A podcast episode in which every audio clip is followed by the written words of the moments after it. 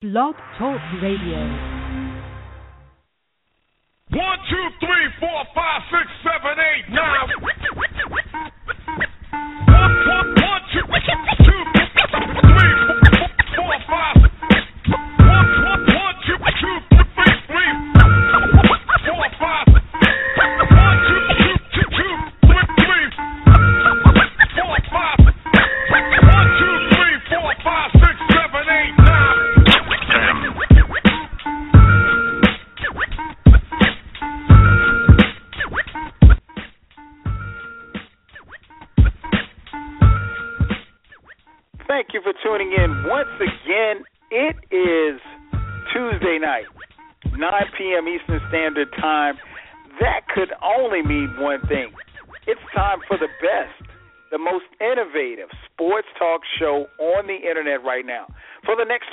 Hours, you are locked in to Dead End Sports. I'm your host, 12 Kyle.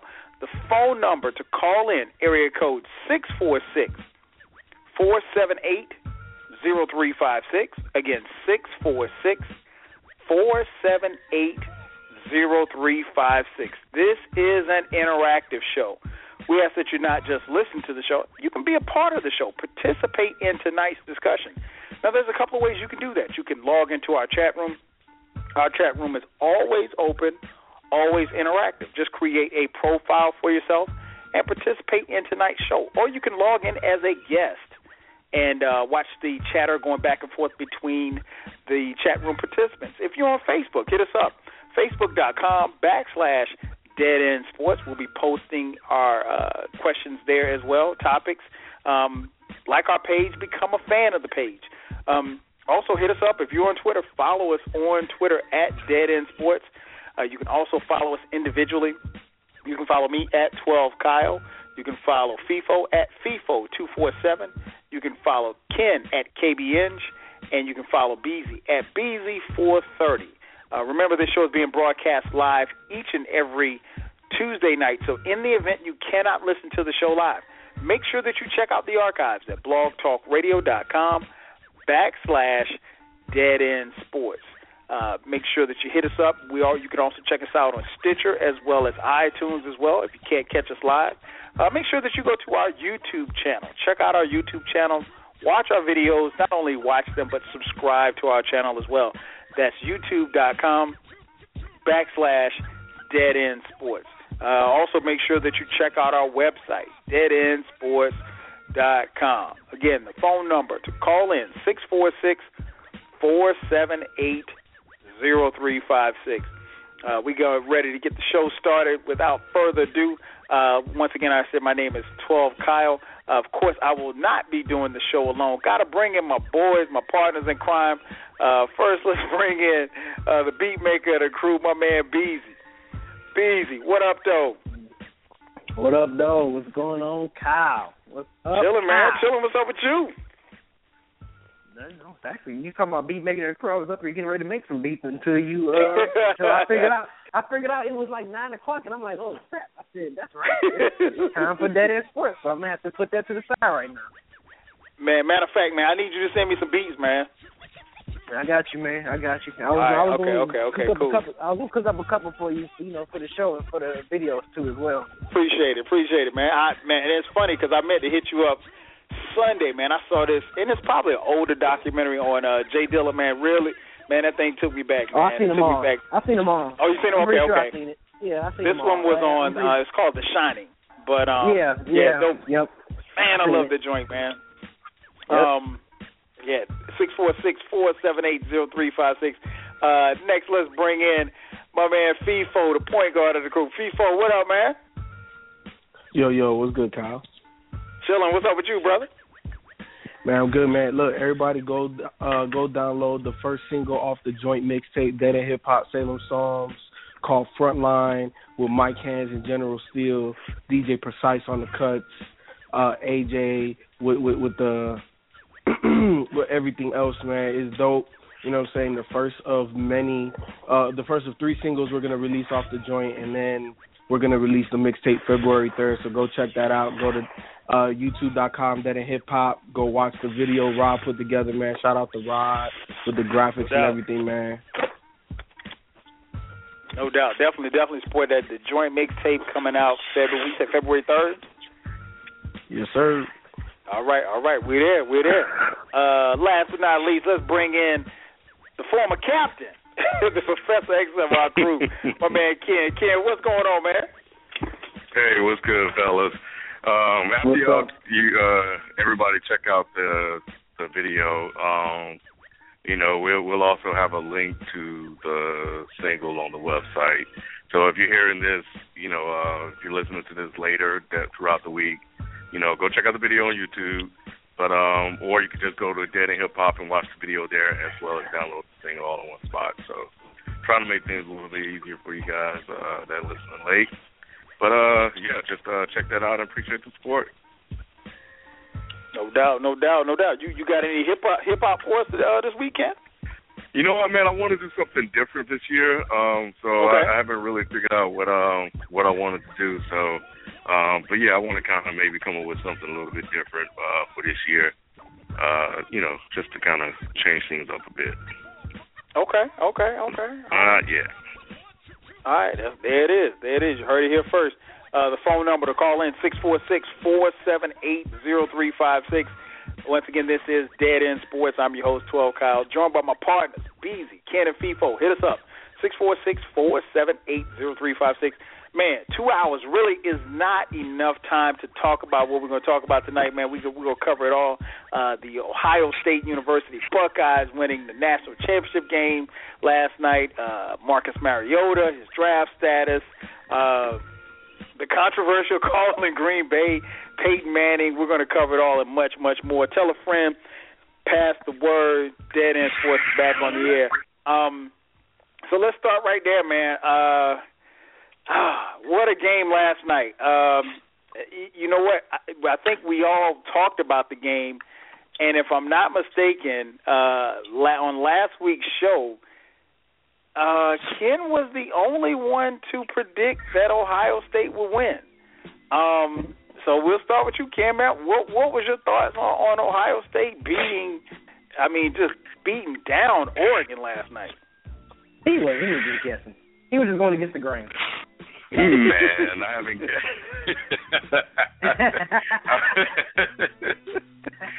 man, you know, I'm, I'm gonna take a lot out of, out of people's uh, uh, book, man. This is why I love this show because people can go listen to to the beginning of the season when we were talking about college football, and you know what? I, Ohio State was the top five team at that time without Braxton Miller. If, if everybody will recall, Braxton Miller was hurt. And I was like, you know what? I believe in Ur- Urban Meyer and uh, the things that he can do as a coach. So I rolled with Ohio State, and and here we are. You know, and and you know, it was just something about that kid. When I saw what they did to Wisconsin, I thought it was potentially a fluke, even though 59 to nothing. Te- technically, it shouldn't be a fluke, but the way he was throwing that ball, the confidence, the composure, you know, everything that he displayed in that game, I didn't know if it was a byproduct of the the large lead that they had, or if this kid was just something special. So, you know, of course, I picked him against Alabama, and then of course, you know, I'm I'm like, look, if you can beat Alabama in the SEC, a physical team that hits hard, you know, they have athletes all across the field. They present many, many different things to you, and we all know Nick Saban is is a genius of a head coach you should be able to beat Oregon. And and so and, and so again, I put my faith in Urban Meyer, and I put my faith in two games that I saw of Cardale Jones, and he kind of reminded me. It, it kind of reminded me of what I saw with Winston. It was just something that was kind of glowing when I saw this guy play. It was like this guy doesn't look like a third string quarterback at all. He looks like he's been playing. And um, I don't look. I'll be the first to say I don't know what's where he's going to go from here, but all I know is what he managed to do in three games was was special uh, for this year for Ohio State. So I went with the man, and um, you know, and and they they damn near gave it away. Four turnovers, um, and and only They, managed they to turned the ball uh, over a lot last night. yeah, silly uh mistakes, but they turned it over twice against Alabama. And and that's the other thing about that game against Alabama. They were down 21-6. They just went on a roll. So with the physical running of Ohio State and Cardale Jones able to throw the ball down the field the way he can, you know, it was like pick your poison. Because it's not like the guy can't throw the ball down the field. It's not like he's not accurate, and it's not like he can't, you know, fit in his tight spots. But Oregon, right. they they bet the farm on they they they wanted to make Cardale Jones beat them and they wanted to sit there and try to stop Elliott, and and Elliott just he just wasn't having it, and they just ran all over Oregon, just like they ran all over Alabama, just like they ran all over Wisconsin. So right. these guys just got rolling, man, and and they were, even though they almost gave it away, they were not to be denied. And when the game was tight, 21 to 20, the composure Cardale Jones showed after that costly turnover to go down the field and put points on the ball, granted with a lot of ground game, but he did not waver. And he went down there and, and they took care of business.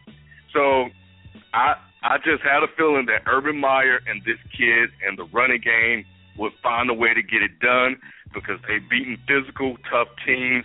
And Oregon, granted, they have a, a tougher strength of schedule than than Ohio State but Oregon, they just they just don't see that. And and Ohio State does, and Urban Meyer found a way to stop that offense. And when look, let, look, when Mariota drove down the field and scored that touchdown, it's going to be a long day. But when and when uh, Ohio State had to kick it back, and and I was like, oh man, they about they may go up 14-0. But when they stopped him, right. and then he drove 97 yards for a tying score, right? Oh, right. I was like, oh, oh, oh, or or this this this might be a long night for Oregon. And you know what? It, it, it was, man. So, um, it was a great game, and you know, I'm I'm glad. A lot of people disrespect, you know, Ohio State. You know, oh, Oregon. I remember all the calls. I remember all the tweets oh, them boys about to get smashed. Oregon run up and the field. All the pundits and the analysts talking mad noise. Mariota's this. He's the best QB in college football. This, that, and the other. That's the difference between Mari- the difference between Mariota and Winston is what we saw last night. Mariota plays in this gimmick type of offense that is able to move the ball downfield with the high tempo and, and manipulation. Winston plays in a more of an NFL type uh, offense, pro style offense, with the physical running game, and he got receivers, and he's been there, done that. So, and and if if look, let's be real, if if, if Winston and Ohio State and, and Florida State didn't cost the ball four times, I think they would have won that game because a lot of people don't remember that they controlled that game as well. They did whatever they wanted to do on offense. They just turned right. the ball over, got out of hand, and then it was over. But a lot of people don't look at look at the final score, and you know they don't remember that. But anyway, man, um, great game. You know, Urban Meyer deserves to be talked about in in line with Nick Saban and all the other great college coaches, man. But they, them boys, man, this year was a special year for them, man, and and you know they proved the the the college football panel playoff system right. They put in the right team. That's true. That is that is a very good point because um, you know, a lot of people were thinking that you know it, it was kind of iffy as to who that who that fourth team is going to be. Um, Feefo, what was your take from um, what was one of your biggest takes from last night's game, man? That uh, Urban Meyer is one hell of a recruiter, and that the Pac-10, as nice as they can be, um, they just they don't. The brand of football that they play is not the same as some of the other power conferences. And whenever they play in big games, it just shows. This is not right. the first time the Pac-10's lost like this um, and it's not the first time Oregon's lost like this in a big bowl, you know. Um, right. And and Ohio State just just ran it down their throat. And I'm over here watching the game with my boy, and I and I was like, yo, if I'm I'm not I'm not throwing the ball. Like like what, what what's the point of me throwing the ball? Like you can't stop the run at all. I'm chewing up the clock. We're scoring. Do have four total touchdowns. Like mm-hmm. four touchdowns. 256. Man, I don't I don't care what level of football you play, you have production like that from the run game, you're probably going to lose the game. Right. You, you, you just are. And um, you know, I, I thought um overall, you know, Mariota played a, a, a decent game. Um, Oregon, they just they just couldn't get a rhythm because they just got dominated up front on both sides of the ball. That old line was dominated. Um, you know, and, and that's why they say the game is won in the trenches, and this is the prime example of that. All you had to do was just watch that line play, and you knew who won the game. That's true. That is so true. And, and you know the old saying, man, the game is won on the offensive and defensive line. Um, what about you, B? What what was one of your biggest takeaways from last night's game? Uh, it just shows you when you have a strong running game like Ohio State did, it makes the QB life a whole lot easier. I mean, let Mhm. this be a lesson. when you have when you have someone that's rushing for 200 plus some yards, you can just hand the ball off. Jeez. What 30 30 something times he rushed for four touchdowns. Of course, life is going to be a whole lot easier for you as a QB. So I think running, I think Ohio State them being able to run the ball so effectively was pretty much one of the main, if not the main factor and key why they won that won this national championship game. If they didn't have the running game that they have, I don't know if you would have if Ohio State would have been able to get that victory because I mean the QB number, the quarterback number, his numbers wasn't like oh my god, they wasn't like scalding or very outstanding or like oh man he was balling. That's because of that running game. That running game was just so successful and you know kudos to Urban Meyer for coming over there in that situation that he was in when he first got there from uh, the Jim Tressel era, and still able to get recruits, get guys over there, and and still ball out. You know, let's let's not forget they went undefeated last year, but I think they couldn't Right. play because they wasn't they wasn't bowl eligible because of the you know because Exactly. of the Trustful. So you know, kudos to Urban Meyer for going to a, a completely different conference and still recruiting you know guys he wanted to recruit. And let's let's not let's not forget and they said this yesterday, and I didn't know that. There was like about what nine or ten impact players are freshmen and, and sophomores. So Mhm. it looked like Yeah, they're looked like still young. State. They they Yeah, really have look- enough to run the table. Yeah, yeah, and, and look, Jim Jim Harbaugh, he got his work cut out for the next four or five years over there in Michigan because uh, Ohio State is coming. They are definitely coming in that football conference. So yeah, kudos to Urban Meyer and definitely kudos to that running game uh, yesterday. I mean, I, I think I would have won the game if I'd have had a running back rushing the way he was. I can't pronounce his name, Ezel, E- or something like that. But you know, if y'all listen, They call him Zeke. Ezekiel, yeah. Ezekiel, yeah. If I had a running back running like that, hell, I, I life would be easier for me if I had to swing my arms all, all Right. across the field.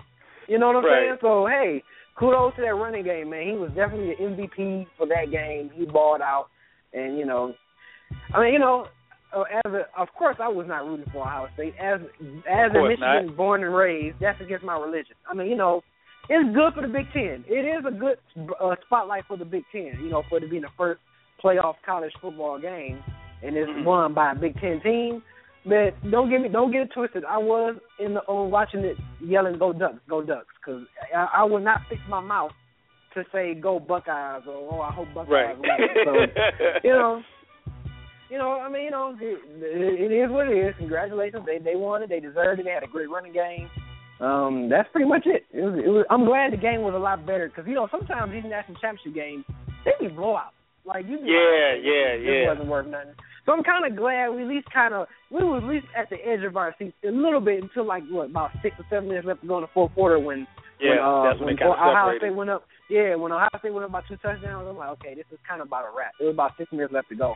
So you know, other than that, it, I thought it was a, it was a good, exciting game for the most part. Yeah, definitely. Um, I one thing I take away from the game, and I tweeted it last night. Um, Cardale Jones, aka 12 Gauge, there's no way in the world he's a third string quarterback. I, don't know how he's a third string quarterback. I don't know, like he when I watched him, and, and I and I said it, and I, I didn't just say it last night, but I said it during the Alabama game too. This kid does not look like a third string quarterback. I've seen third string quarterbacks. I've played with third string quarterbacks. He just doesn't. I mean, like I'm, I'm, I'm looking at him. I'm like, okay, well, what did he not do to get on the field? And then I had to kind of go back and try to remember what Barrett looked like, you know, coming into the season, and then, um, and then um, the other quarterback that got hurt. Um, so I, you know, and, and I didn't want to be a prisoner of the moment. But that kid is, he, he, and we're going to talk about him in a second. But he was phenomenal last night. Like V said, you know, it definitely helps when you have a great running game. I mean, a great running game is any quarterback's best friend. But um, you know, some of the things that he was able to do, some of the throws he was able to make last night um, were key. Uh, and you know, much like Feefo, man, you you got to tip your hat to Urban Meyer, man. Urban Meyer he has to be mentioned with some of the great coaches in college football because you know this is him doing it again, and he started over. And like B said, you know he they went undefeated last year, uh, you know, but they weren't bowl eligible. But um, hey man, tip your hats to him. I, I was not, I'm not an Ohio State fan, and by any stretch of imagination rooting for Ohio, State. But um, and I picked Oregon to win, and they just really got pushed around. And I think it goes back to what Ken said. Um, that 97-yard drive in the first quarter, that let everybody know that hey, Ohio State is they came to play, and they were flying around. And and by the by the middle of the third quarter, you can just tell they were the more physical and the more dominant team. Uh, six four six four seven eight zero three zero three five six is the phone number to call. Um, real quick, let's jump to the phone lines. I, I knew this phone call was coming. Uh, this next caller, he actually went to Ohio State, so I knew he would be calling. Calling to rub it in is the man that gave me birth, gave me life, my dad. What's up, Dad? Nothing, Kyle. It's good to see that you are humble, and I'm glad that Beezy is humbled. Anybody that likes Michigan, I thought Beezy was my man. He got a little brain He's damage from going Detroit, on. He's supposed to. He, he's not gonna like Ohio State. you should, you should, you should understand that, sir. You should definitely understand that. I didn't know he was from Detroit. Well, uh, I'll forgive him for that. Not from being from Detroit, but being a Michigan fan. He's supposed to like Michigan. That's his home. And I don't understand Kyle knowing that his grandmama's from Ohio and all our family is from Ohio. That part of the family's been in Ohio since before the Civil War. But uh you guys hit the nail right on the head, all over the head, and uh it was a dominating performance, and it, it was a really. In fact, I was thinking when I make my first speech, when I get my little nine and ten year olds back in the uh, late summer, I'm going to point out the fact that with a line you can do anything. Without a line, Right. you can do nothing because you guys hit the nail right on the head. Ohio State ran that same trap uh, all game long, and Elliott just delayed a step, squeeze through about a 30 inch window, and then he's gone. And I'll tell you, uh, Cardale Jones, third and one, third two. They don't need a fullback. That Right. big dude just runs over people. It, it reminds me of a, it remind me of Cam a little bit, uh, at least about that physicality part of it. Uh, Ohio State just whipped them on the lines, and they wore them out and down. Because I'll tell you the truth, those four per- t- t- turnovers don't happen. Ohio State puts up sixty on them Yeah. easily Yeah. because they could they never did demonstrate that they after that first series maybe first or second series they when Ohio State went that 97 yards they from that point on they did not prove or show that they could stop Ohio State's running game or or their passing game because after the Jones got a little bit comfortable and uh, they made an adjustment where the uh, receivers started just spotting up in the zones you know it was it was lights out then now I don't know what they're going to do for next year, whether or not uh, Jones is going back to the bench. I know uh, more than likely, since he wasn't a, a Urban Meyer recruit, Braxton Miller is going out of Columbus. Uh, I would, you know, I, I wouldn't be mad if he ended up in Columbia. Uh, that, you know, I don't know if Steve Spurrier would want him, but I mean, I wouldn't mind if he ended up there. Not at all. Uh, So you you and- think you think Miller's going to transfer? I'm quite sure because, like I said, uh, Meyer doesn't owe him anything. He he was not recruited by Meyer. He's not Meyer's boy. He's a senior. These kids are young. They're proven. Barrett and Jones are young. They're proven. You're gonna you're gonna dance with the uh, lady that got you to the dance. Uh, he didn't win Meyer a, a national title. This, these kids did. Right. Uh, and that's what he's going to dance with. He's he's going to keep those kids. You know, like I said, he don't he, he doesn't know that, uh, he doesn't know him anything because he didn't recruit him. And uh, the other thing, uh, you guys were on your show last night talking about. I mean, last week, some of the things you talked about, like was a trade. Uh, I'm still scratching my head wondering. I know I'm getting off subject a little bit. I'm still scratching my. I, I wanted to say last week. I'm still scratching my head wondering why Cleveland didn't get somebody that can bang because that's, what they need. Yep. I You know, because- yeah. Be- because you know uh they got a bunch of guys that can shoot jumpers and do all the kinds of stuff but can nobody in that team is physical. And they're getting the crap beat out of them under the boards.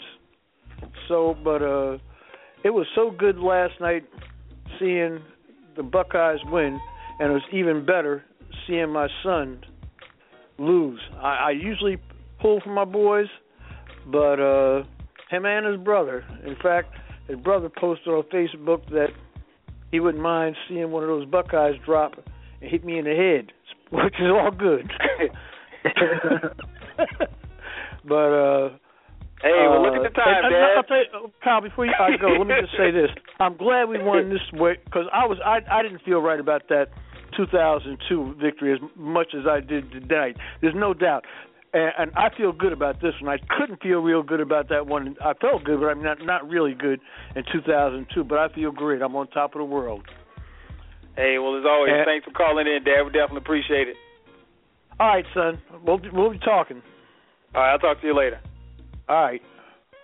Phone number my dad called six four six four seven eight zero three five six. Again, six four six four seven eight zero three five six.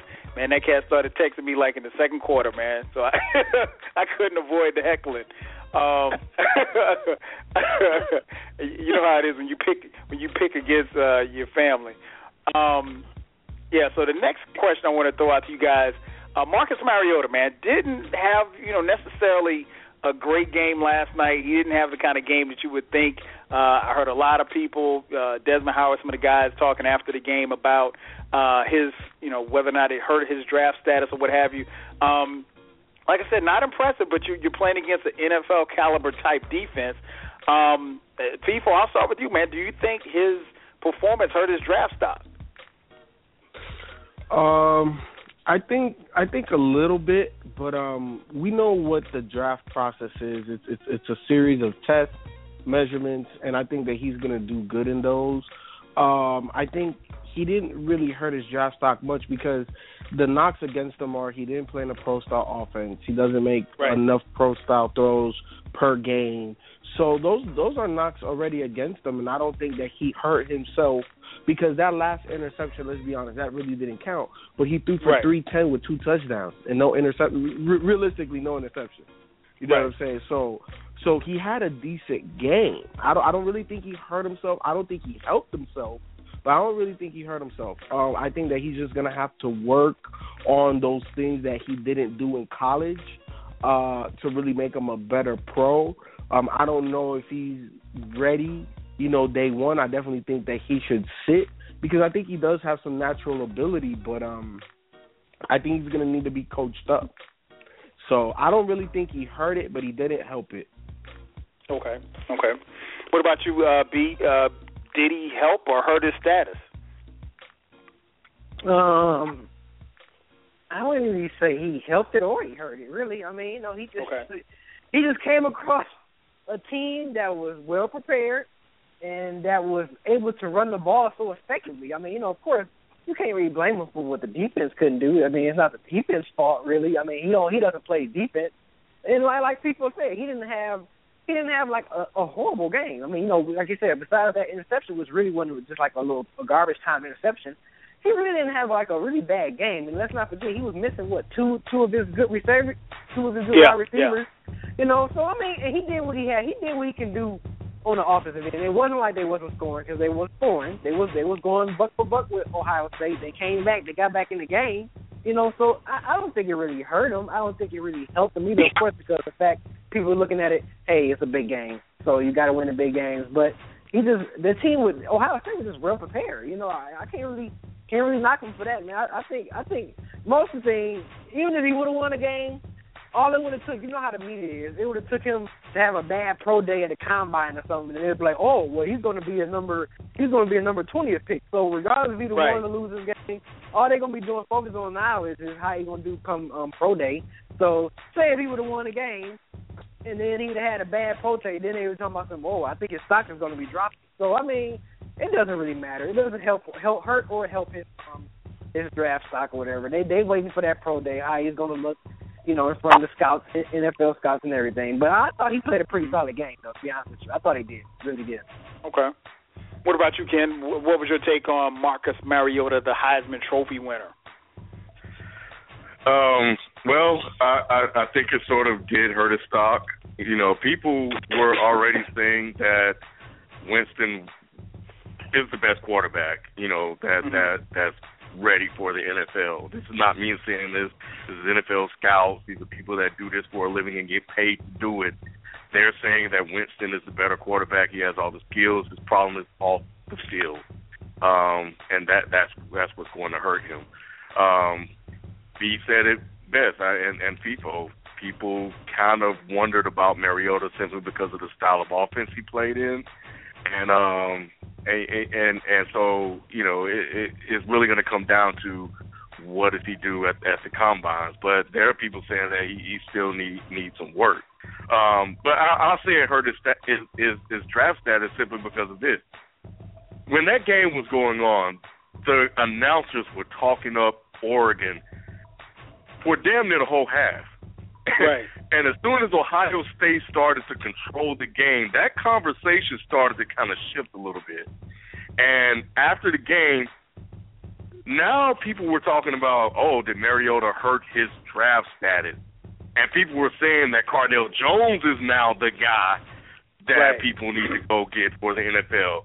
So in terms of perception and how people look at it, and I don't think that excludes the the NFL itself. I think it did because, like B said, we are in the age of where you have to win big games. And if you don't mm-hmm. win big games, this guy done won all these games, and and he gets to the national championship. People are heralding these guys. Oh, Oregon's not soft anymore. They get the the shit smacked. They get smacked all up and down the field by the running game, and and by the running game from the quarterback and the damn running back. They get smacked mm-hmm. all over the field. They thought that you know that once they did what they did to Florida State, they were ready. But we know that that was a down Florida State team. Anyway, I'm off track. But I think that it hurt his status because he didn't win the big game. We know how people judge you when it comes to big games. We see it in the NFL. We see it with one of the greatest quarterbacks of all time that's playing in the NFL right now. He Right. loses game, and it affects what people think of him. And Okay. and it, Okay. yeah, go ahead. But but but but what could he have done differently? Like it's not his fault that Buddy number eighty five dropped that that potential touchdown. You know what I'm saying? There was some big drops. It was a lot of things that was out of his control. Everything that he could have done, I felt he did in that game. His O line didn't give him any time. They were manhandled. So for him to really go through there and, and, and not come out, what did he even? Did he fumble? Did he have any turnovers in this game? He don't don't ever turn he the ball did have one fumble, but he he recovered it. So you know it's not. Okay, I, I think. so. so, so Go ahead, Feefo. No, no, go ahead, Kyle. You good? No, no. What I, I was I was going to just piggyback off what you said. I think I don't think when we talk about his stock being, I personally, I, I don't think he helped it. I don't think he hurt it either. I think um it was somewhere in the middle. Um I think when we talk about his status, I don't think that has much to do with whether or not he could have won or what he could have done differently last night. Um, I was listening to one, and I really kind of hate listening to those suits, but you know, Todd McShay was saying that Marcus Mariota, his game, you know, he he is a system quarterback, and what they're trying to figure out now is if his game translates to the NFL. You know, can he make the kind of throws that you know from the pocket? You know, and and he struggled in the pocket. You know, most of his throws were on the run or they were the swing passes and stuff like that. But when he had to stand in there, he got pressure coming up the middle, which is where you get a lot of pressure from, um, where he couldn't get outside, where they kind of boxed him in. He struggled a little bit, and he wasn't as accurate as he was, you know, uh, being out on the perimeter. Uh, that being said, you know, teams want to kind of figure out is he more is he if he's not the type of system guy like uh like RG3 was. Um I think he and Jameis will go one and two as far as quarterbacks are concerned. Uh, the scouts rave about Jameis Winston because he can make every, what they say is make every throw that you need an NFL quarterback to make. He's good decision maker. He throws in the small windows. He Jameis Winston on the field does everything that you want an NFL quarterback to do, and he runs a pro style offense. The the downside is you don't know what the hell Jameis is going to do off the field. Um, yeah, and I'll put it like this: if Jameis Winston had Marcus Mariota's character off the field, this wouldn't even be a discussion. Jameis Winston would be hands down the number one pick. Not even the discussion. The discussion would be where Marcus Mariota would fall. Um, that being said, I think, I, like I said, I thought he did okay last night. He he didn't he didn't show me anything that I hadn't already seen before. It, you know, and and keep in mind in the pro in the in the NFL in the pro game, you know, a lot of your snaps you take under center. He doesn't take any snaps under center, and that's a huge adjustment when you go to the NFL when you got to work on your three step drops, your five step drops, your seven step drops. Um, so that's going to be something that the scouts look at, and, and like B said, you really won't know until they have their pro days and until they go to the combine. If they throw at the combine or if they have their own personal workouts, that's when you'll know whether or not it really hurt his stock. But I thought, you know, I thought he did okay last night. Um, you know, his, his teammates, Yeah. he he just didn't get the kind of help he probably need. And I and I said the same about Jameis. Jameis didn't get the kind of help that he needed to get Florida State over the top. And same thing happened last night for uh, Marcus Mariota. Go ahead, Ken. Right, and and and you're you're right. I think those drops, those drops really, I think it affected the team um, uh, a bit more than people give it credit for. Especially that that one that probably would have went for a touchdown when dude was wide open. The one where he was going to pick up the first down, okay, fine. But when you drop one that's wide open like that, that didn't help Mariota at all. Um, Right. But that even even after all of that, and, and kind of going back to to what people were saying, yeah, his numbers look great, but he didn't really wow or impress anybody. When you look at the the stat with the box score, it's like oh three hundred something, two two touchdowns. You know he did you know he did all right, but the guy had four turnovers. Ohio State turned the ball over four times, and they only put up ten points. Credit to the Ohio State defense. But we're talking Right. about a team that averages forty something, forty seven points a game, and and he struggled when the system didn't work. So now you're mm-hmm. looking at what what happens when you take the system away. Well, we kind of you know he's able to produce on the field, but you know not so much. He got 70 yards off of a blown coverage, but he couldn't systematically walk the ball down the field. You know, once Ohio State was locking down and and, and playing great defense on him. So I, I think again, it's not about. You're absolutely right, people. It's like there's there's only so much he can do. He can't catch the ball. But I think when I'm looking at this, I'm not. I'm looking at this from just the way people were talking, the kind of the mood around, you know, the the lead up to this game. It was all about Mariota and the Oregon offense. That's all people were talking about. You can't stop him. He's the best quarterback. He's the hot. Like it was so much hype around Mariota, and and I'm going back to to the perception of him. People thought this guy couldn't be stopped, and he got he got stopped. And not only that, he lost by 22 on the biggest stage against a defense that couldn't. That, granted, the defense couldn't stop anybody, but you know, I mean, I just- he, he had four. Turnovers. Look, look, look. He had four turnovers, Ralph. Look, look, look, look, look, look, Ken. Look, let's let, let, let's be honest. System versus system. Everybody has a system. Everybody has, you know, uh, uh, um, the, the way that they want things ran. But at the end of the day, it's all about the talent. What type of talent does Urban Meyer recruit? He recruits four and five star players. Oregon gets three, two and three star players, maybe four. And it showed last night. You could just tell in the girth of the of the body types, man. You could just Right. see it. Ohio State had a better class of athletes.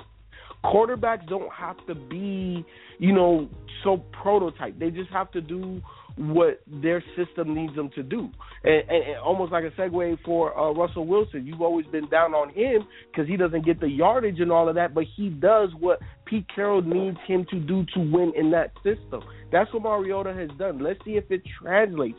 But in that game, he needed a four or five star receiver out there to go against that that that secondary. Um, he needed a four or five star couple O linemen to get some of them big Ohio State dudes off of him for just a little bit longer.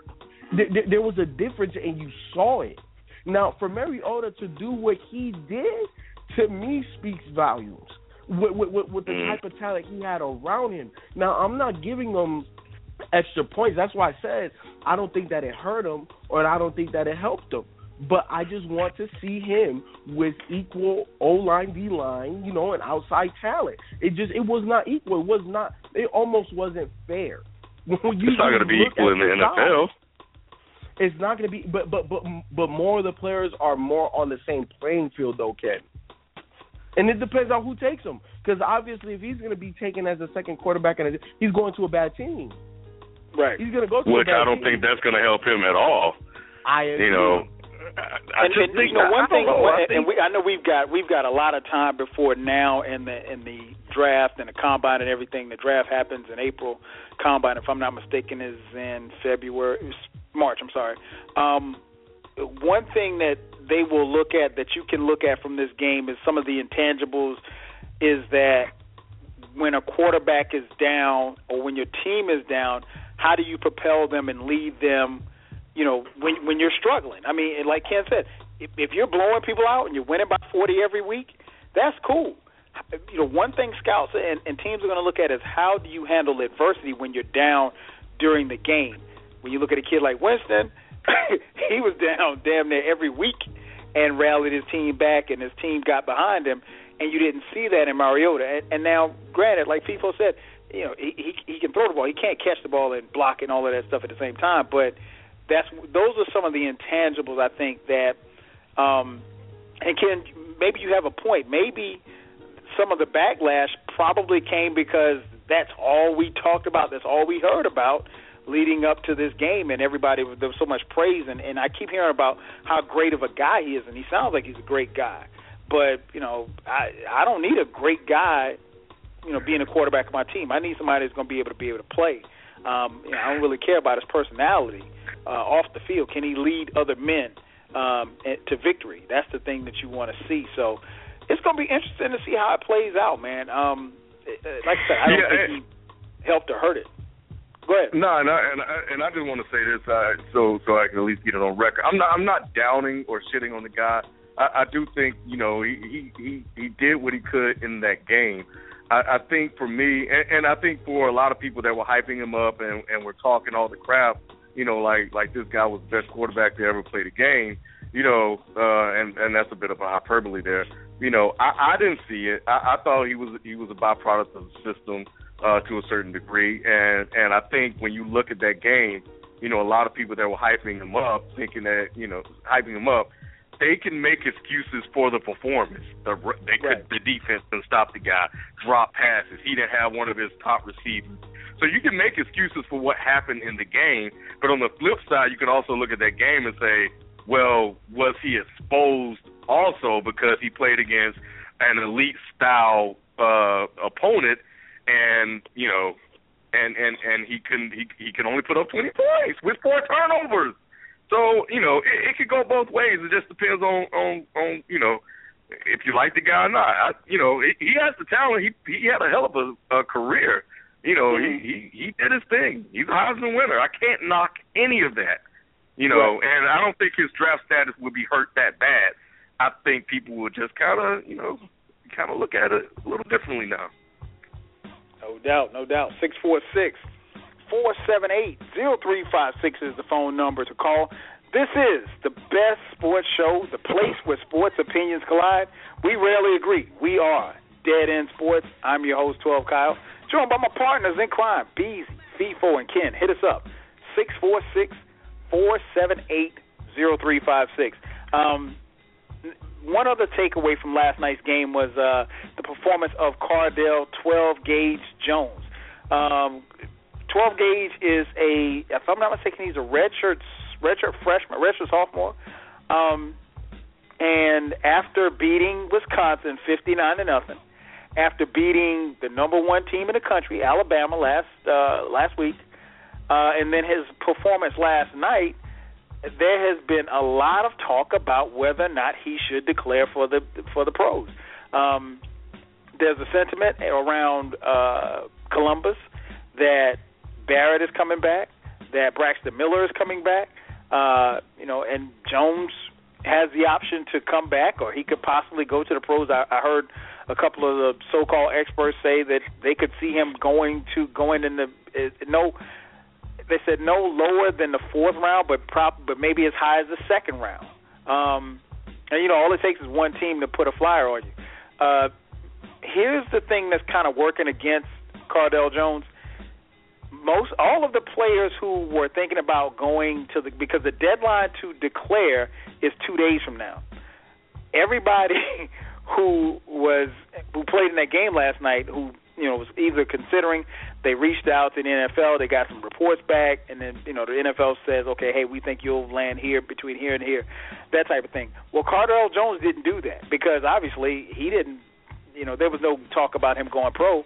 So now he has to make a decision you know, within the next two days as to whether or not he should go pro or come back to, you know, Ohio State. And if he comes back to Ohio State, there really isn't a guarantee that he could be the starter. Uh, Urban Meyer's not going to co- publicly comment on anything like that. They're trying to enjoy the win, but it's a good problem to have. But just imagine having those three quarterbacks back on campus next season. Somebody's, you know, two people not going to play. That being said, Beezy, should he go pro or come back to school? Ah, man, just go ahead and come back. Run, run a table. Come back. If you're competitive, come back What? and show. Hey, hello. I can't hear you. Can you hear me? Hello, hello. Yeah, I Go hear you. Mackenzie. Can you hear me? Can someone hear me? Yeah, I got you. I got you. Oh, okay, okay. Yeah, I was just saying. Yeah, I think as a competitor, come back to school and, and prove that you deserve that starting job. That you that you gonna have that starting job. Um, I just say. I mean, I, that's all I gotta say. Just come back. I don't think you should go to the pros. Will you say here, redshirt sophomore? Yeah, redshirt sophomore. Hello? Sophomore. Yeah, yeah, Mhm. yeah. I say come. Come back. I say just go ahead and come on back. Go go on, come on back. But you know what though? I mean, yeah, easier said than done. I'm pretty sure if he got, if there's some agents or there's some people saying, hey, look, if you come out now, you're gonna be guaranteed top, you know, at least in the top eight first round draft pick. I'm pretty sure the money's gonna get the money's gonna get to talking. He's gonna leave. But if he feels that he hasn't made his mark at Ohio State University, I say come back and prove that you the starting QB. You know, say you know, thanks for helping us at three games, getting us a championship. You know, getting us a national championship. But I think he should come back and try to prove that he's the starter.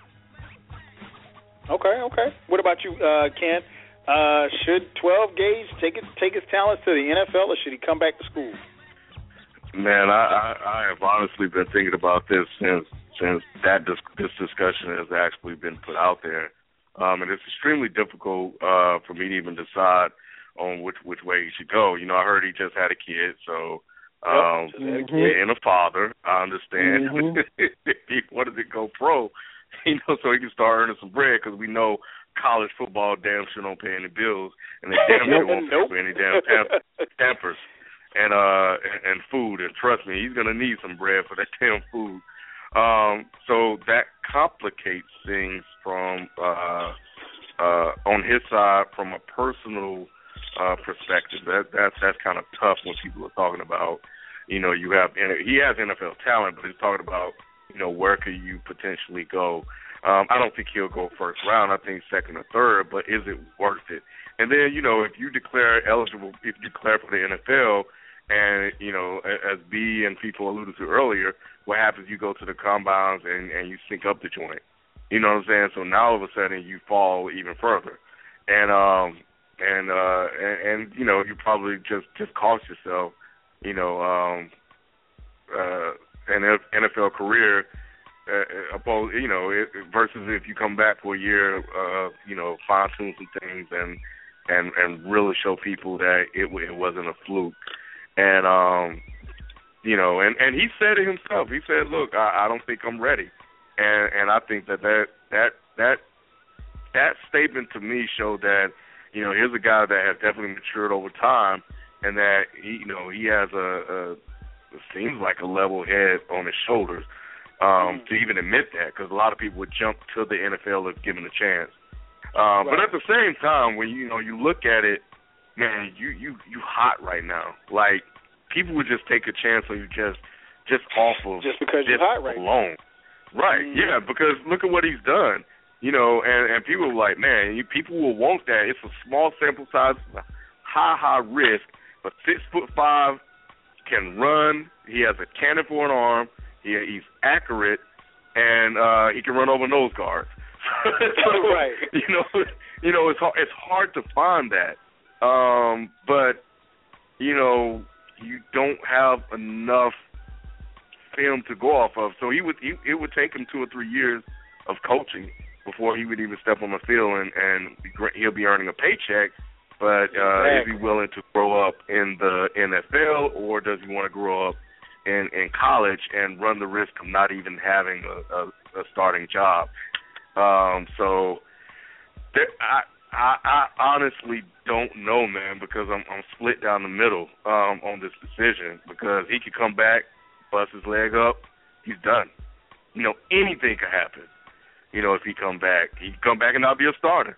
He could come back and play like crap. You know, you just never know. So, do you want to Mhm. risk that, or do you want to risk being a second or third round draft pick, a bad NFL combine, and possibly not making the team? I don't know. So, um, ah, if I was his father, I would tell him to leave. Okay. I, I, I, okay. I, would, I, would, I would take I would take the chance. Um, I would see if I can get some some uh you know somebody to kind of project where he would go. But I would try to take advantage of this momentum because all people talk about him. They're not even talking about the Heisman quarterback anymore. right. So right. I, I, you know, yeah. So I would, I would, I would try to uh uh take advantage of this if I can. You know, because he, everybody's gonna be looking at him. So yeah, I would tell, I, I would tell him to leave. I Okay, wouldn't run the risk of getting hurt uh, or anything else possibly happening. Feefo, what, what you got, man? What, you, you're Cardale Jones, man. Are you are you are you going to to the registrar's office to withdraw, or you are you coming back to school? Man, I'm always gonna bet on myself. I'm not gonna risk, uh, go to the registrar office. I'm gonna tell my agent to go handle that for me. Cause I'm I'm going to the league, man. Um, look, you work, you play sports, and you dream big to get to this opportunity. And when this opportunity is here and your stock is high, you better go because you're not going to get a second opportunity, especially in football. We see that football out of almost any major sport is probably the most cutthroat when it comes to Oh, roster positions. So with that being said, why are you going to wait? Like like what for? You have stiff competition at your position. That's the only position that there's only one guy on the field. So why go back to that situation where right now you've played three excellent games. They there are questions about you, but they also see the potential in you. Guess what? You're a mystery. Go make your money, go work your ass off, and be the best player you can be. And and I think it's as simple as that. If he if he doesn't pan out, he doesn't pan out. How many how many college players don't pan out in the NFL year after year? It's it. Look, the fact that you get invited, the fact that you get an opportunity to be drafted, it is something that is special and it's something that everybody that plays that game works for. If you get the opportunity, go on ahead and take it. And think about this, people. This guy was a third stringer at the beginning of the year. He wasn't even Exactly. going to sniff the field. This is like a gift you've been handed Exactly. from whoever you believe in. I, I'll run with it. Yep. Yep. Yeah, you know what, man? I- come I- back. exactly. I, I think, um, and I tweeted it. I said go go back to school. And I, I changed my mind, man. I, much like Ken, I, I've been on the fence about this all day when I started thinking about it, man, because. And it's unfair to him because, like I said, everybody that played in last night's game, everybody that played in the games last week, they already got the information from the NFL to let them know. You know, Amari Cooper played. You know, and T.J. Yeldon and all those guys from Alabama who declared.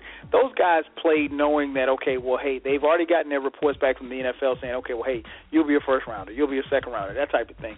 Um, or their projections, I should say, uh, because nothing is etched in stone.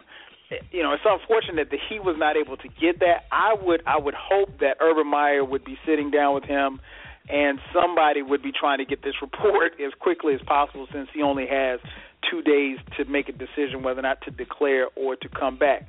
Um, like you said, football is so cutthroat, and college football is very cutthroat. Um, you know, Miller has already said that he's coming back. Barrett is saying he's coming back, and you know if Jones comes back, you know there it, there's I mean Urban Meyer could make it just an open competition. Say you know when spring ball comes out, say hey the best man may the best man win. I mean you don't want to. It would look real strange if Cardale Jones went from winning the national championship game to being a third string quarterback or a second string quarterback for that matter. I think if he can get any type of information from the NFL saying that he would be a second or third rounder, I go. Go make six hundred thousand dollars. Go sit on the bench. Go learn from a veteran. Learn how to be a pro. And you know, in two or three years, you'll be ready to start. Because he reminds me of Ben Roethlisberger. I, I saw a lot of Roethlisberger when he was coming out of college. He, he, he reminds me so much of Big Ben. Um, and and but Big Ben is it, Big Ben wasn't this fast. Um, he, he seems to be a lot faster than what you know he, he really is. But and I, I don't know. But yeah, I go get the money, man. Go like and Feefo said it best. I'm gonna bet on myself before I bet on anything else. Bet on yourself. You know, if you can get the information saying that you're going to be in the second or third round, or maybe if they said, okay, the best we we can give you is fourth round, I, I'd probably come back fourth round. Um, but outside of that second or third round, why go waste another? And, and then you you go back to school and you you may or may not start. And if you do start, you got a chance for scouts to you know uh, for people to criticize you or a ch- chance to get hurt. Nah, man, let me go get that money. Go get that money. Uh, six four six four seven eight zero three five six. Again, six four six four seven eight zero three five six. We got people on the line. Let's jump to the phone lines. Let's go to VA. We got the six man, our boy Q. Q, what up? Yo, what's good, fellas? What's up? What's up? What's up, bro? Man, lost a good fifty on this game, man. Straight last night. Watching this, watching, watching these ducks. Hey Q, I gotta up for the ask, bro. I gotta ask you because you've been screaming Mariota, Mariota, Mariota all season long. You you you were saying you everybody. We all know you're a big Eagles fan. Are you still in favor of the Eagles trading up to try to get this guy? Oh hell yeah! Like yo, people are tripping, yo. Like people are tripping on Mariota, man. You know, it's funny how you know if someone loses in the playoffs in college, you know, it's a huge deal. But if they do it in the NFL playoffs, you know, it's no big deal. But we'll get to that in a minute. But um, you know, like Marcus Mariota, man. First off, Ifo Ekpre-Olomu, his top cornerback, gets hurt the like the game or the day before, I believe, um, the Florida State game. They still won that, but I knew if they were going to face an Alabama or Ohio State, his presence was going to be missed. So no excuses, but that was a loss. Then his his his top wide receiver Carrington smokes weed and like had one like one of the most selfish moves I've seen in college football in recent memory is to throw your team under the bus. And Marcus Mariota had literally no one to throw to other than number nine. I don't even know dude's name. And he almost dropped the ball before he even got in the end zone. That was a generous call. So, right. In my opinion, in my opinion, I don't think Marcus is a bad quarterback, and I don't think he is, you know, in any way deserving of, you know, criticism to a certain degree, because number eighty-five drops a wide open bomb. Like it's in his hands. It wasn't underthrown what people were saying. I watched the tape. It was right in dude's hands, and he could have turned around and scored. Instead, dude drops it. Okay, the Oregon offense, the same way that Chip Kelly runs this. Chip Kelly's offense is like when beat makers and everyone knows this. When you set like the metronome, you have to hit like your button at a, every single time. Like the old MPCs, these and what I'm- Mhm. I'm talking. Mm-hmm. You have to hit the old MPC each time. If you miss Yep. it, the whole beat is is messed Whole up. beat is. So when so when Marcus Mariota throws on a third and three to a wide open number seven and he drops it, guess what? The whole beat is messed up, and now Ohio State has a chance to get on, and the momentum is theirs. The next drive goes at 85, the beat is messed up, and they have a they have a chance to hop on it, man. It makes no sense to me how Oregon lost this game because Oregon's defense was stepping up the first the first quarter, but I have to give it up to Urban Meyer. They earned this victory, and Oregon messed up. But as an Eagles fan, I'm hoping this hurt his stock. I want I want people to be like, I don't know if he can be good because you know what? I don't want people to force Marcus into the system and ruin him and make him another like Ryan Tannehill where he's just a quarterback in a wrong situation with too many you know different you know coaches and all these different coordinators. I want him to come to Philadelphia. This man will be a star in Philadelphia. We will treat this man like a king in Philadelphia because he can run the offense. He's a threat and he's going to bring the safeties and the cornerbacks up every time he pulls it. The same way that defense is starting to account for Russell Wilson every time he starts to pull it now. The safeties are coming up and he can just hit guys on bombs. And they, he's going to run these guys open because we have a LeSean McCoy or we have a dude in Sproles and Chris Polk who doesn't get enough carries in my opinion. Okay, so let me ask you this: I'm you, if, if what, what do, how do you think Marcus Mariota? Let's say he does not go there. Uh, do you think he's and he so he's not in Chip Kelly's system or anybody else's system? He's in a pro system. How do you think he's going to fare? if Marcus Mariota goes to Tampa Bay or Tennessee, I don't I, I don't want to say he's a bust. I really don't. But I want to say he'll be around the tier of I think um what's his what's dude name? I think he'll be like a step or two above dude in uh Houston, Case Keenum. He'll be two steps above that guy. Okay. And it's not bad, but you're not like in that, oh, he's definitely a top ten no, definitely not even not even top twenty. But he's still serviceable. He'll he'll he'll be a serviceable guy. But I don't want teams to force him in their system and try to just take him because oh look, it's Marcus Mariota, we gotta take him. Teams have done that in the past and the whole best player available set strategy for quarterbacks you're not in love with are not that good of a policy. But, you know, Marcus he'll be fine. I think we'll I think we'll eventually get him even if he doesn't come to us in the draft. And even if he does, I think a team will pass on him. And if he gets past five, if he gets past the fifth pick, then then we're getting him. Just know that because Chip Kelly's going to make that call to the 16. All right, got a quarterback. We'll trade you, and you can have this, and we'll and we'll get Mark. But I want to talk about Cardale Jones, man. I want to say, like, congratulations, to Cardale Jones, because I think the moment I saw him like in this game, I thought, man, this this this this dude is making plays. This dude is making plays. To me, combine the athleticism of like like like maybe a step or two below Cam Newton, right? Combine that athleticism, right, with the height of Ben Roethlisberger, the toughness of a Tim Tebow in college, and football IQ of maybe someone less than a Winston. Because in my opinion, he made yeah he made a dumb mistake, but so did Jameis. And I think this kid needs to come out immediately. His draft stock is going to be the highest peak. Anything other than a repeat championship at this point is not going to cut it for for teams. He has Right. to come out now, man. He just had a baby girl, and congratulations to that. And he needs to come out because I see so much potential. I'll tell you right right now, we were talking about you know teams, you know, trying to find the next generation for uh, you know the Brady's and the Drew Breeses, the, the Rivers and the Mannings. I'll tell you right, right now, if I'm a team in the NFL and I'm in the top like you know 15, if I'm in that 15 to 20 range, he's gonna be my Aaron Rodgers. I'm gonna sit him behind my veteran quarterback. I'm gonna just sit him. I'm gonna just sit him behind my veteran quarterback. I'm gonna let him study under somebody. But maybe you know, since the Broncos, you know, they're in the very uh, So so when you say Aaron, so you you're talking about taking him in what round?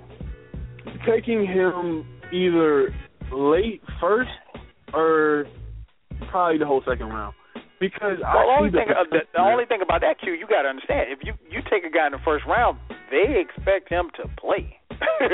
they do, they they do, but that's But not just, that's just my heart. The, the NFL is going to take him third. Right. Go ahead. What'd you say, B? Yeah, no, it's Feefo, but not necessarily FIFO. like like in, in Q scenario going to the Broncos. I think it'd be smart for them to almost jump at the situation if John Elway believes he's gonna have Peyton Manning at least one more year. Uh, because I don't believe in Osweiler like that. Um, I think Cardale Jones just brings more intangibles to the table.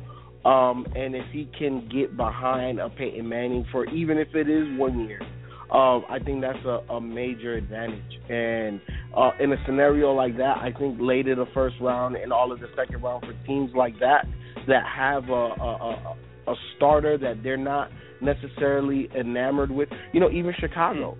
Um, you know, in that second round, that that might be something that you might want to take. Uh, Yeah. because uh, you know I don't think Jay Cutler is the long term answer. So you know I think there's some teams um, on that cusp that can take uh, uh, um, you know a gamble on them, sort of say. I mean, I mean, for a team like Denver, for teams like you know the Patriots, even though they have uh, Garoppolo, I'm high on him. I really like him. Uh, Houston, I would be jumping all over Cardale Jones. I don't know what anyone else is talking about, but if I'm Houston, I'm on that because they are a quarterback away from being contenders. Like literally Super Bowl contenders, you're one quarterback away. All you need is ten wins, and you are in the playoffs making noise. You got J.J. Watt. You got a good running back, one of the most underrated in the league. You have two great wide receivers still. You have a nice tight end, and your offensive line is decent. To me, you're, like the Bengals in the NFC South. So it's like you know, I'm sorry, AFC South. So I mean, Cardale Jones, man. If I'm him, I gotta come out, man. I got kids to feed now, so it's like, you know, it's like it's go time for for him.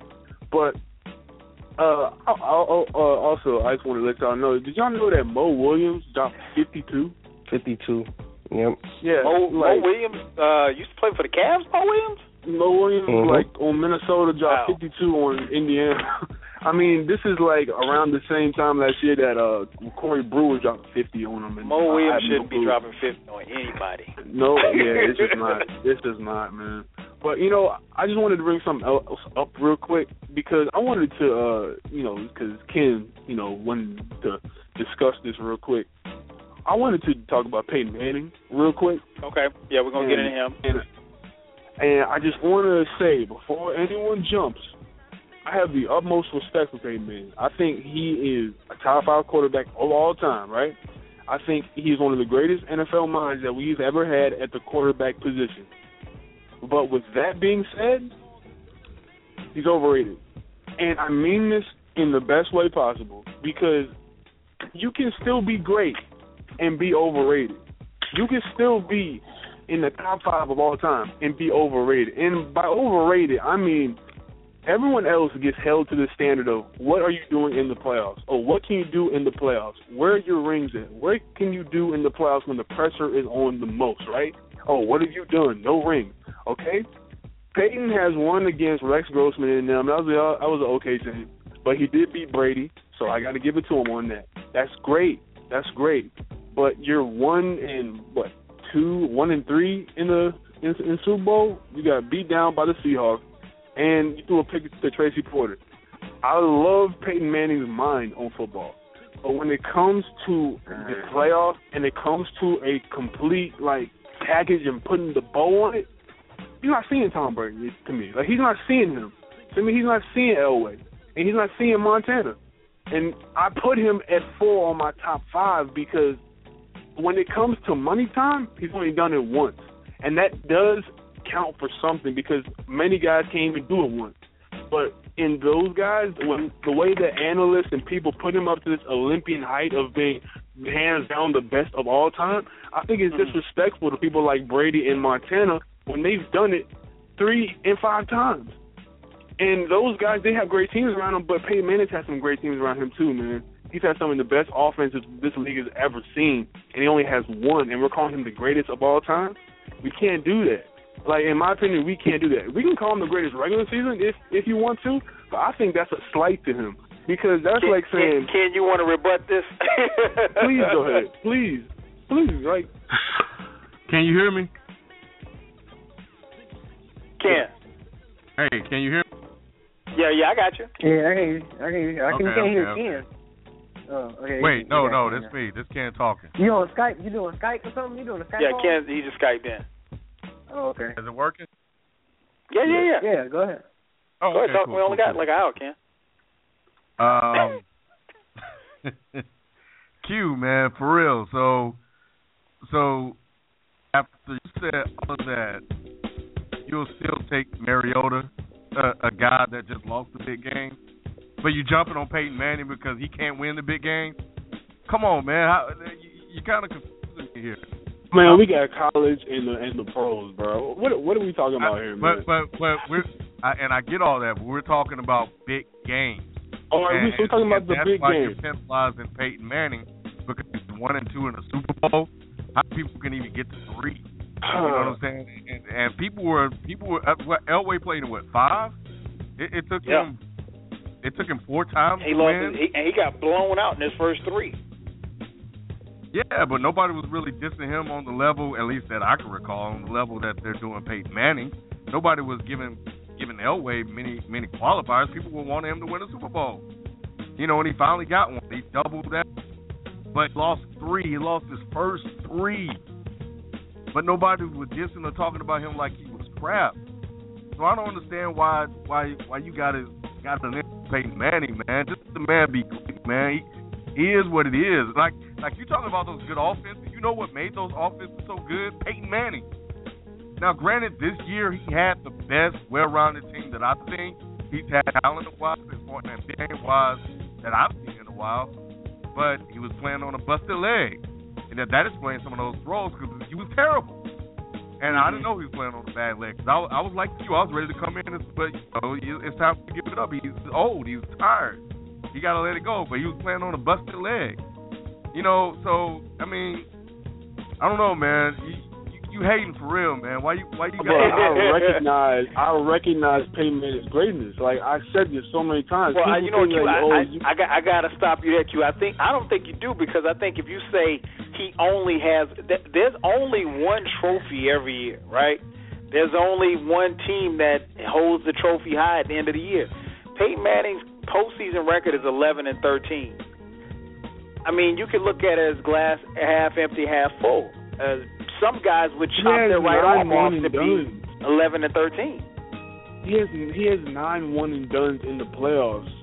In the playoffs, But nine Q, one Again, but you have to, you, but you also have to those put that. I mean, keep in mind, Six of Peyton Manning, especially some of those years in Indy, their defenses sucked. So it wasn't just him. Oh my And and, man. and granted, I I get what you're saying because yeah, the quarterback in the NFL, he gets too much praise if they win, he gets too much criticism if they lose. But that's part of that's par for the course.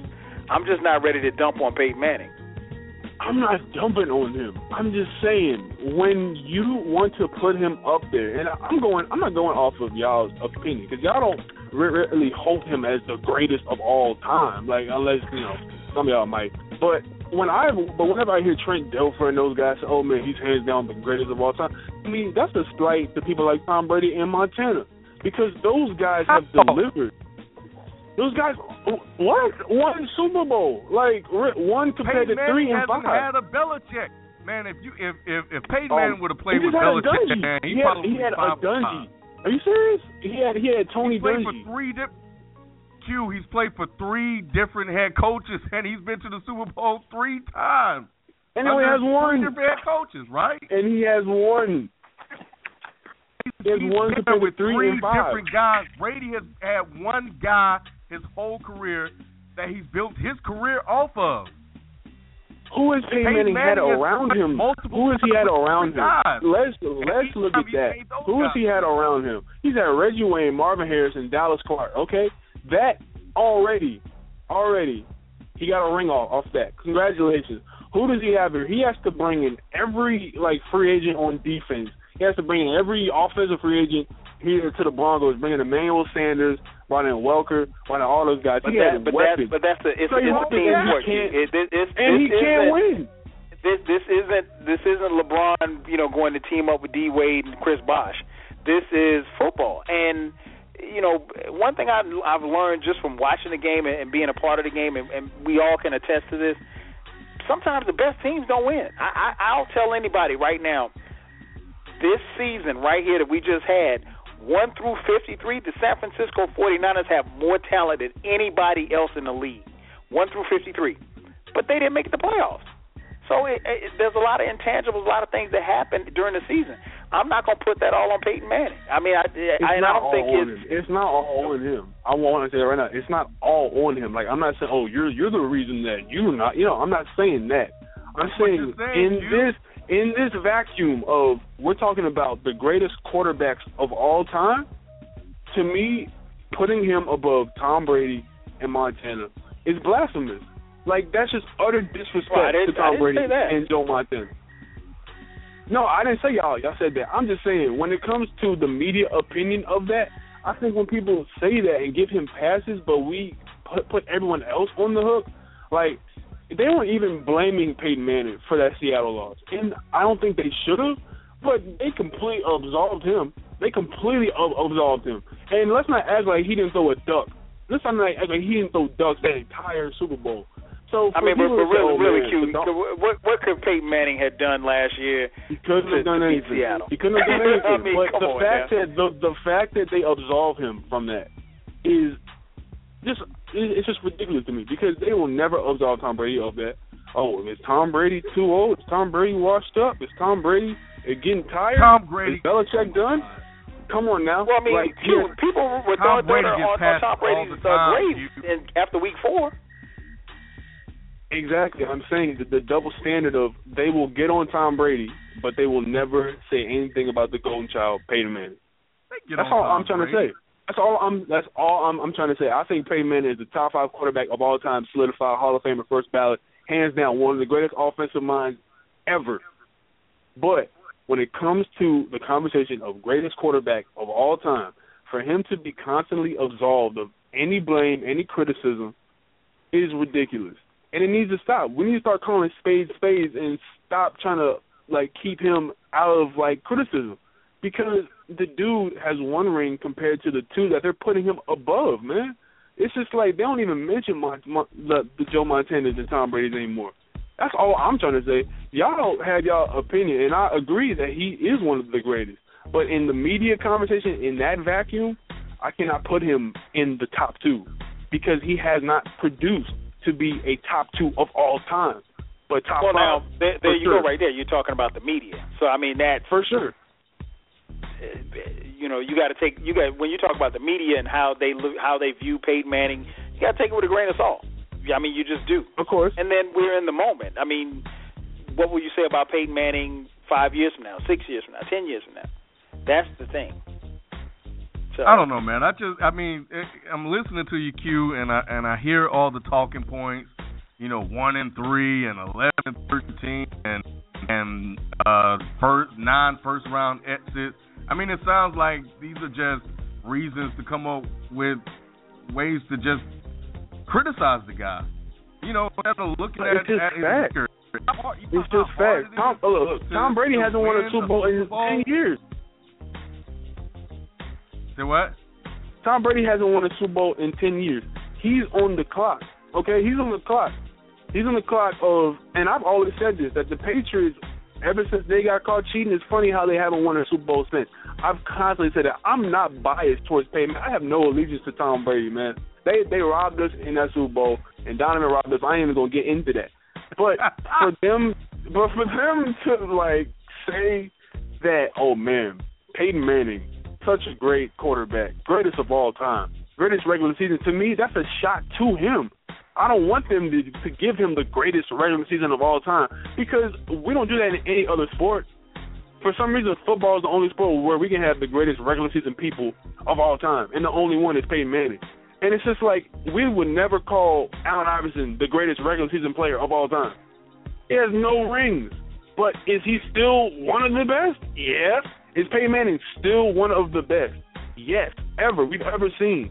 But for them to put him above the two who have done it time and time again, who have been consistent, and another stat: the average quarterback who has one who has won a uh, Super Bowl, the first round outs that they've got, the average is four. Peyton Manning has five more than that, dude. Like five more than that. His record in the playoffs, he's 14. He's thrown 14 touchdowns to 11 interceptions in the playoffs. Hey, but you know what, Q? We can't we can't Um, overlook that.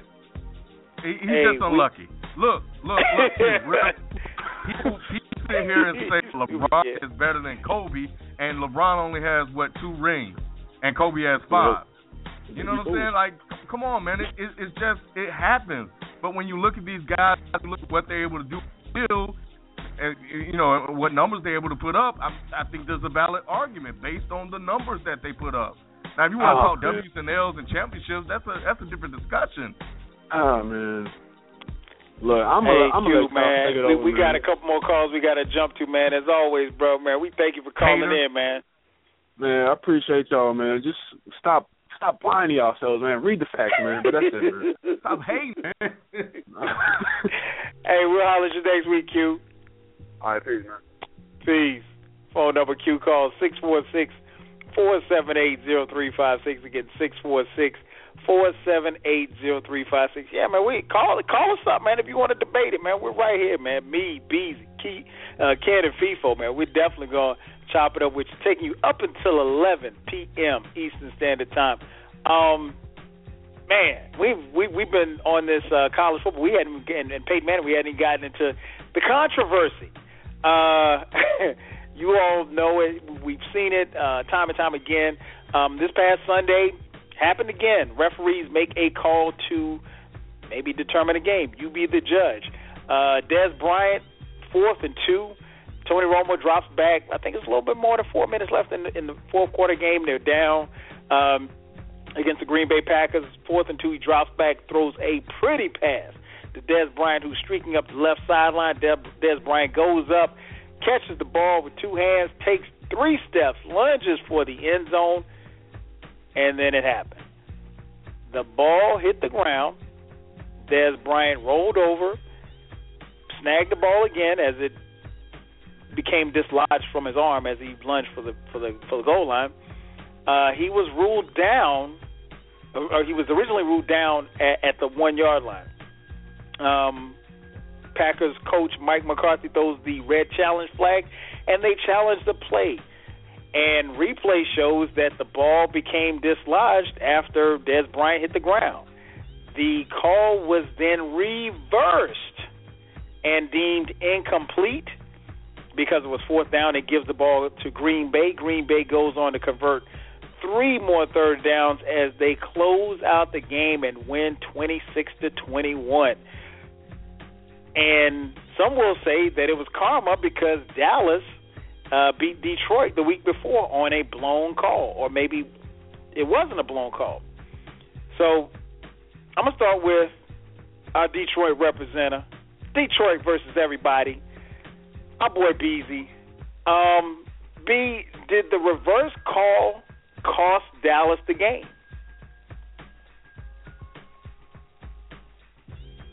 Beezy. Where the hell did B go? Hello, hello, can y'all hear me? Oh, there you go, there you go. uh, I'm like, what the heck is going on? Um, uh, yeah, because I think what that that that took them up by what three points after they hit the extra point. Then they got a touchdown, hit the extra point, made about three points. Um, I mean, I mean, could they have won in the game? We don't know that because Aaron Rodgers could have came right back down with three minutes left to go, and, and Packers could have come down and scored a touchdown.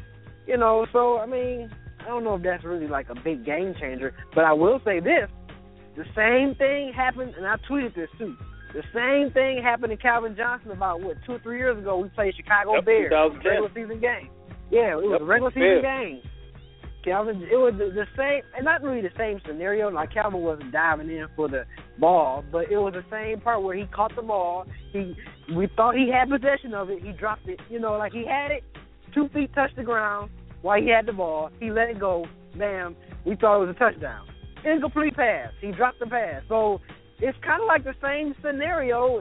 You know, Dez Bryant is the same scenario as the Calvin Johnson. If you want to call Calvin Johnson catch incomplete, you got to call the Dez Bryant catch, you know, incomplete as well because the ball hit the ground. He really didn't have full possession of it. The ball hit the ground. Same thing with Calvin Johnson. So it's the same exact scenario. Now I'm not saying ha ha ha, ha that's what that's what y'all get because what happened to us, you know, the week before.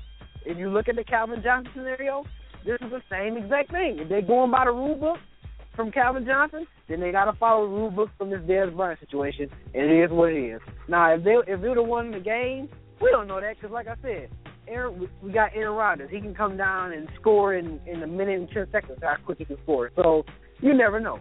It would have gave him a good. It would have put the pressure on the Packers, you know, of course. But you know, it is what it is. It to me, I just this is what I said, and I said it. With Calvin Johnson, it happened to Dez Bryant. That's in the story. They shouldn't be whining because it's the same scenario. No doubt, no doubt, no doubt. There you have it, right there from a Detroit Lions fan. CFO, what about you, man? Did did the reverse call cost Dallas the game? Uh, I'm with B on this one. Um, you know, you don't you don't know because if you scored, you have more than enough time for Aaron Rodgers to come down and do something. I think he proved that he's probably the best quarterback in football right now. On uh, one gimpy calf. Um, but you know, uh, I thought it was a catch. Um, I, I didn't I didn't really see the ball hit the ground. I, to me, it looked like he pretty much had his hand up under it the whole time. It did bobble, but it never hit the ground, so therefore it should have been a catch in my estimation. Uh, but um, I, I don't I don't know, man. You know, um, you change one thing, everything else changes. So I I, I can't compute all of those different variables to know if Dallas would have won or Green Bay would have won.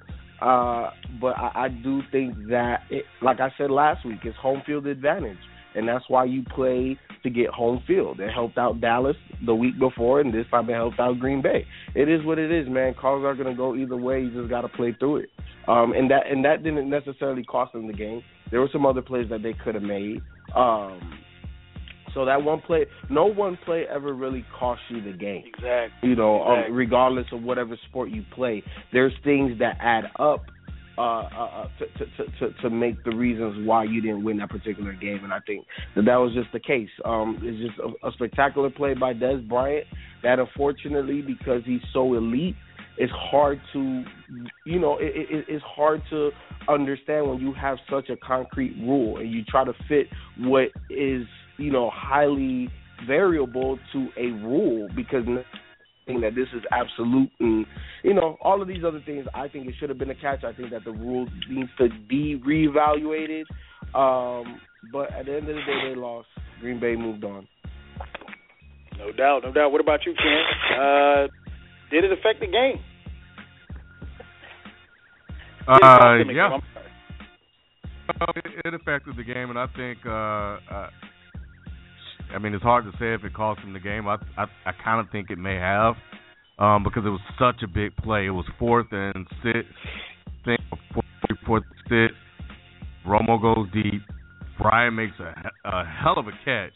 I mean, and, and you know, and and I was like, wow, you know, and and um, and I thought it was incomplete. I thought it was hit the ground. He regained possession. So I, I was thinking it was a touchdown. Um, I, I didn't even think it was going to be marked down at the one. Um, but I, I, I think it probably cost him the game because Aaron Rodgers was struggling, man. He, he really couldn't do much um, that whole game, and I, I thought if if with if Dallas had that lead, they probably were going to pin their ears back and come at him, and I think it would have been much he would have been able to do. Um, but you know, I, I I thought it was a catch. I did see it hit the ground and squirt up in his arm not to the point where he used the ground to really uh, catch the ball because he had he, he had possession. He was lunging, the ball kind of came loose. Ball came, ground came cause a fumble. But when listening to uh, Cris Carter explain it, a guy who's a Hall of Famer and played in the league, you know, it, it just made sense to me.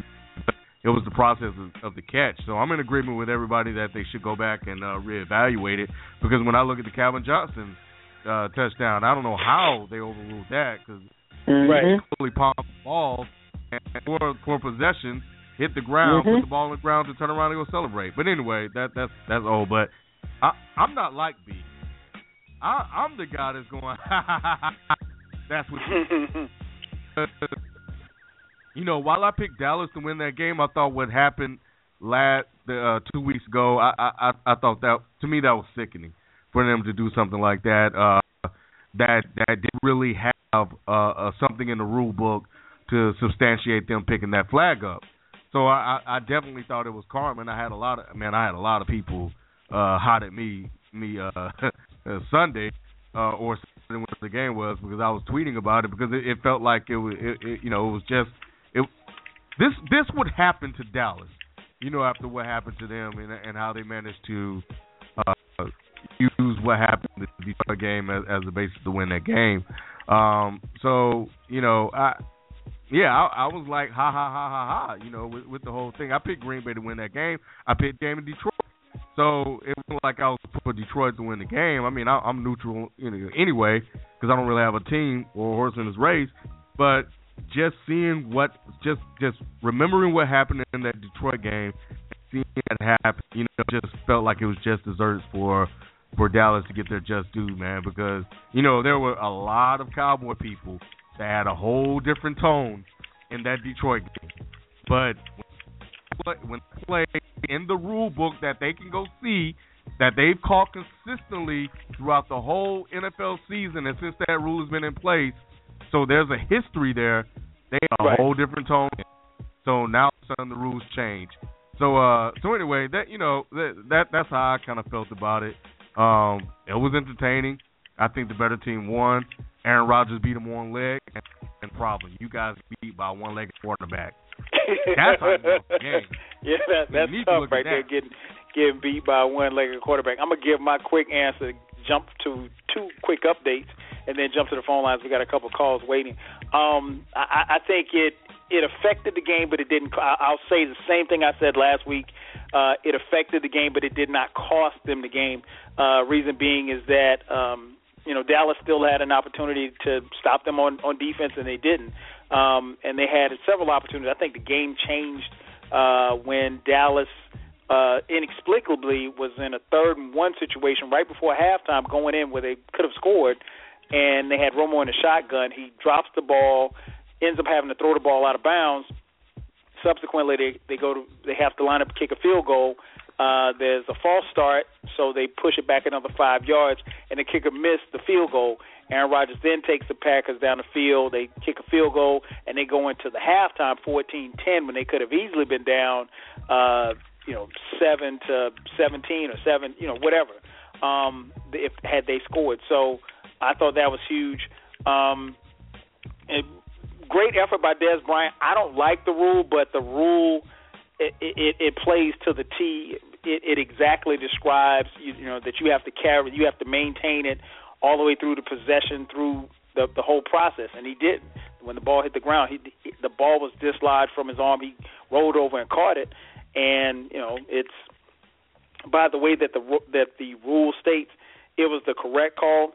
As much as I hate Dallas, I I didn't like the call because I, I I don't think that you have that type of call, especially you know the type of game. To be honest, guys, I don't think that they're going to change that. That's a rule that's been in place. Like I said, it's the Calvin Johnson rule. It's been in place now for this is the fourth year.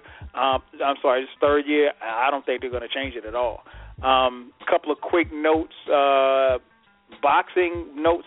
Um, promoter says Manny Pacquiao has agreed to terms for a fight with Mayweather. Um, that's what Bob Arum told um, Yahoo Sports, uh, I guess earlier this evening, that a fight is on the way. So we'll see once you know we hear from Mayweather's camp.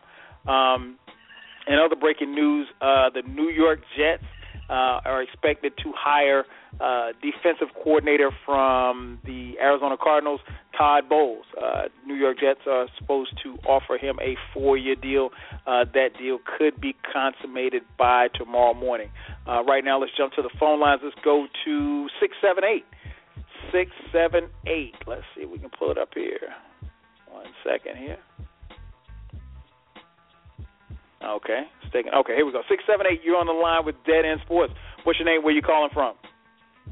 I'm Chandra, and I'm calling from Georgia. Hey, what's up, Chandra? Hey, how you doing, Kyle? I'm good. I'm good. Good to hear your voice. Great. I, I have to call in and say this. By the way, I'm going to address this to Ken. You know what? They don't have. Yeah, and you too, Kyle, because I'm listening here. I hope they don't change the rule. They Okay. they should not change the rule because it is a rule for a reason. And the coach, I, I did some research. They had an hour to come in and win that football game, and they failed to do that. It wasn't about officiating. And then I lost all respect for Dez Bryant when he took to Twitter. When he took to Twitter and said he tipped the ball to gain better control, no, he wants them to change a rule book, but they shouldn't have Right. to change the rule book for him. And then he turns around and says he's been making that play all season long. I have no respect for him at all. I mean, at all. And I don't like the Dallas Cowboys, and I'm so glad that they lost. They mm-hmm. should not change the rule. At the end of the day, the play was huge. Now that play was huge, but it did not cost them the game. I agree with Feefo a hundred percent. One play didn't cost you a game. You boys had sixty minutes to come in there and work, and you failed to do mm-hmm. that. Oh, the best team won. There you go. My- There you go. Did how did you feel about the call the the week before? Did you say the same thing? Like you know, as far as Detroit? I don't like the Cowboys, period. I just don't like them. But I just feel at the end of the day, rules are put in place for a reason. Right. So if you have that, so then what? What for me, bad sportsmanship. See, I may not know the statistics, you know, and all the stats, but bad sportsmanship, I can spot a mile away. You don't go to Twitter and ask somebody to change a rule because it didn't apply for you that day. It may apply for you for the season, but this was a big game, and I stand behind the coach. You boys had 60 minutes to play ball, and you failed to play ball. You could have had a lead way before that play. You don't ever wait to the end, you know, in those last calls. That's bitter. That's crucial.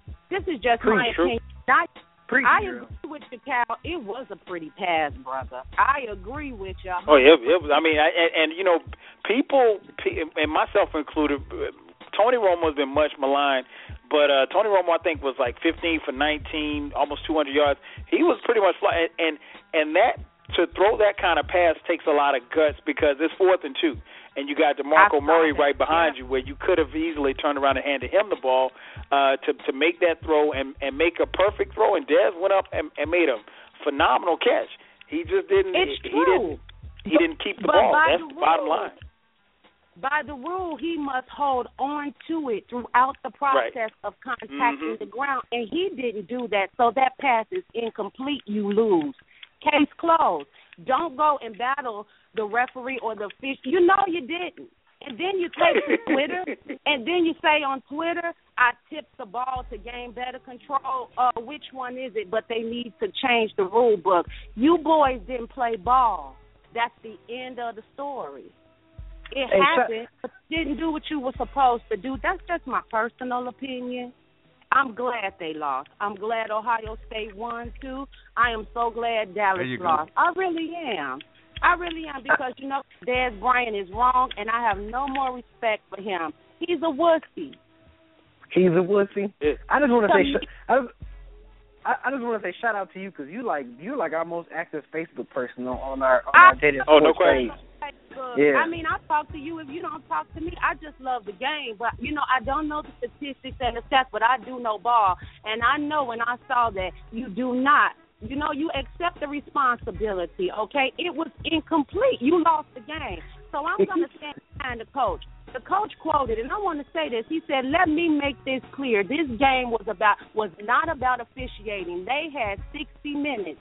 And an opportunity to come up in here and win a football game. And at the end of the day, we didn't get the job done. That's the truth. The play was big, It but it is. didn't cost the boys the game.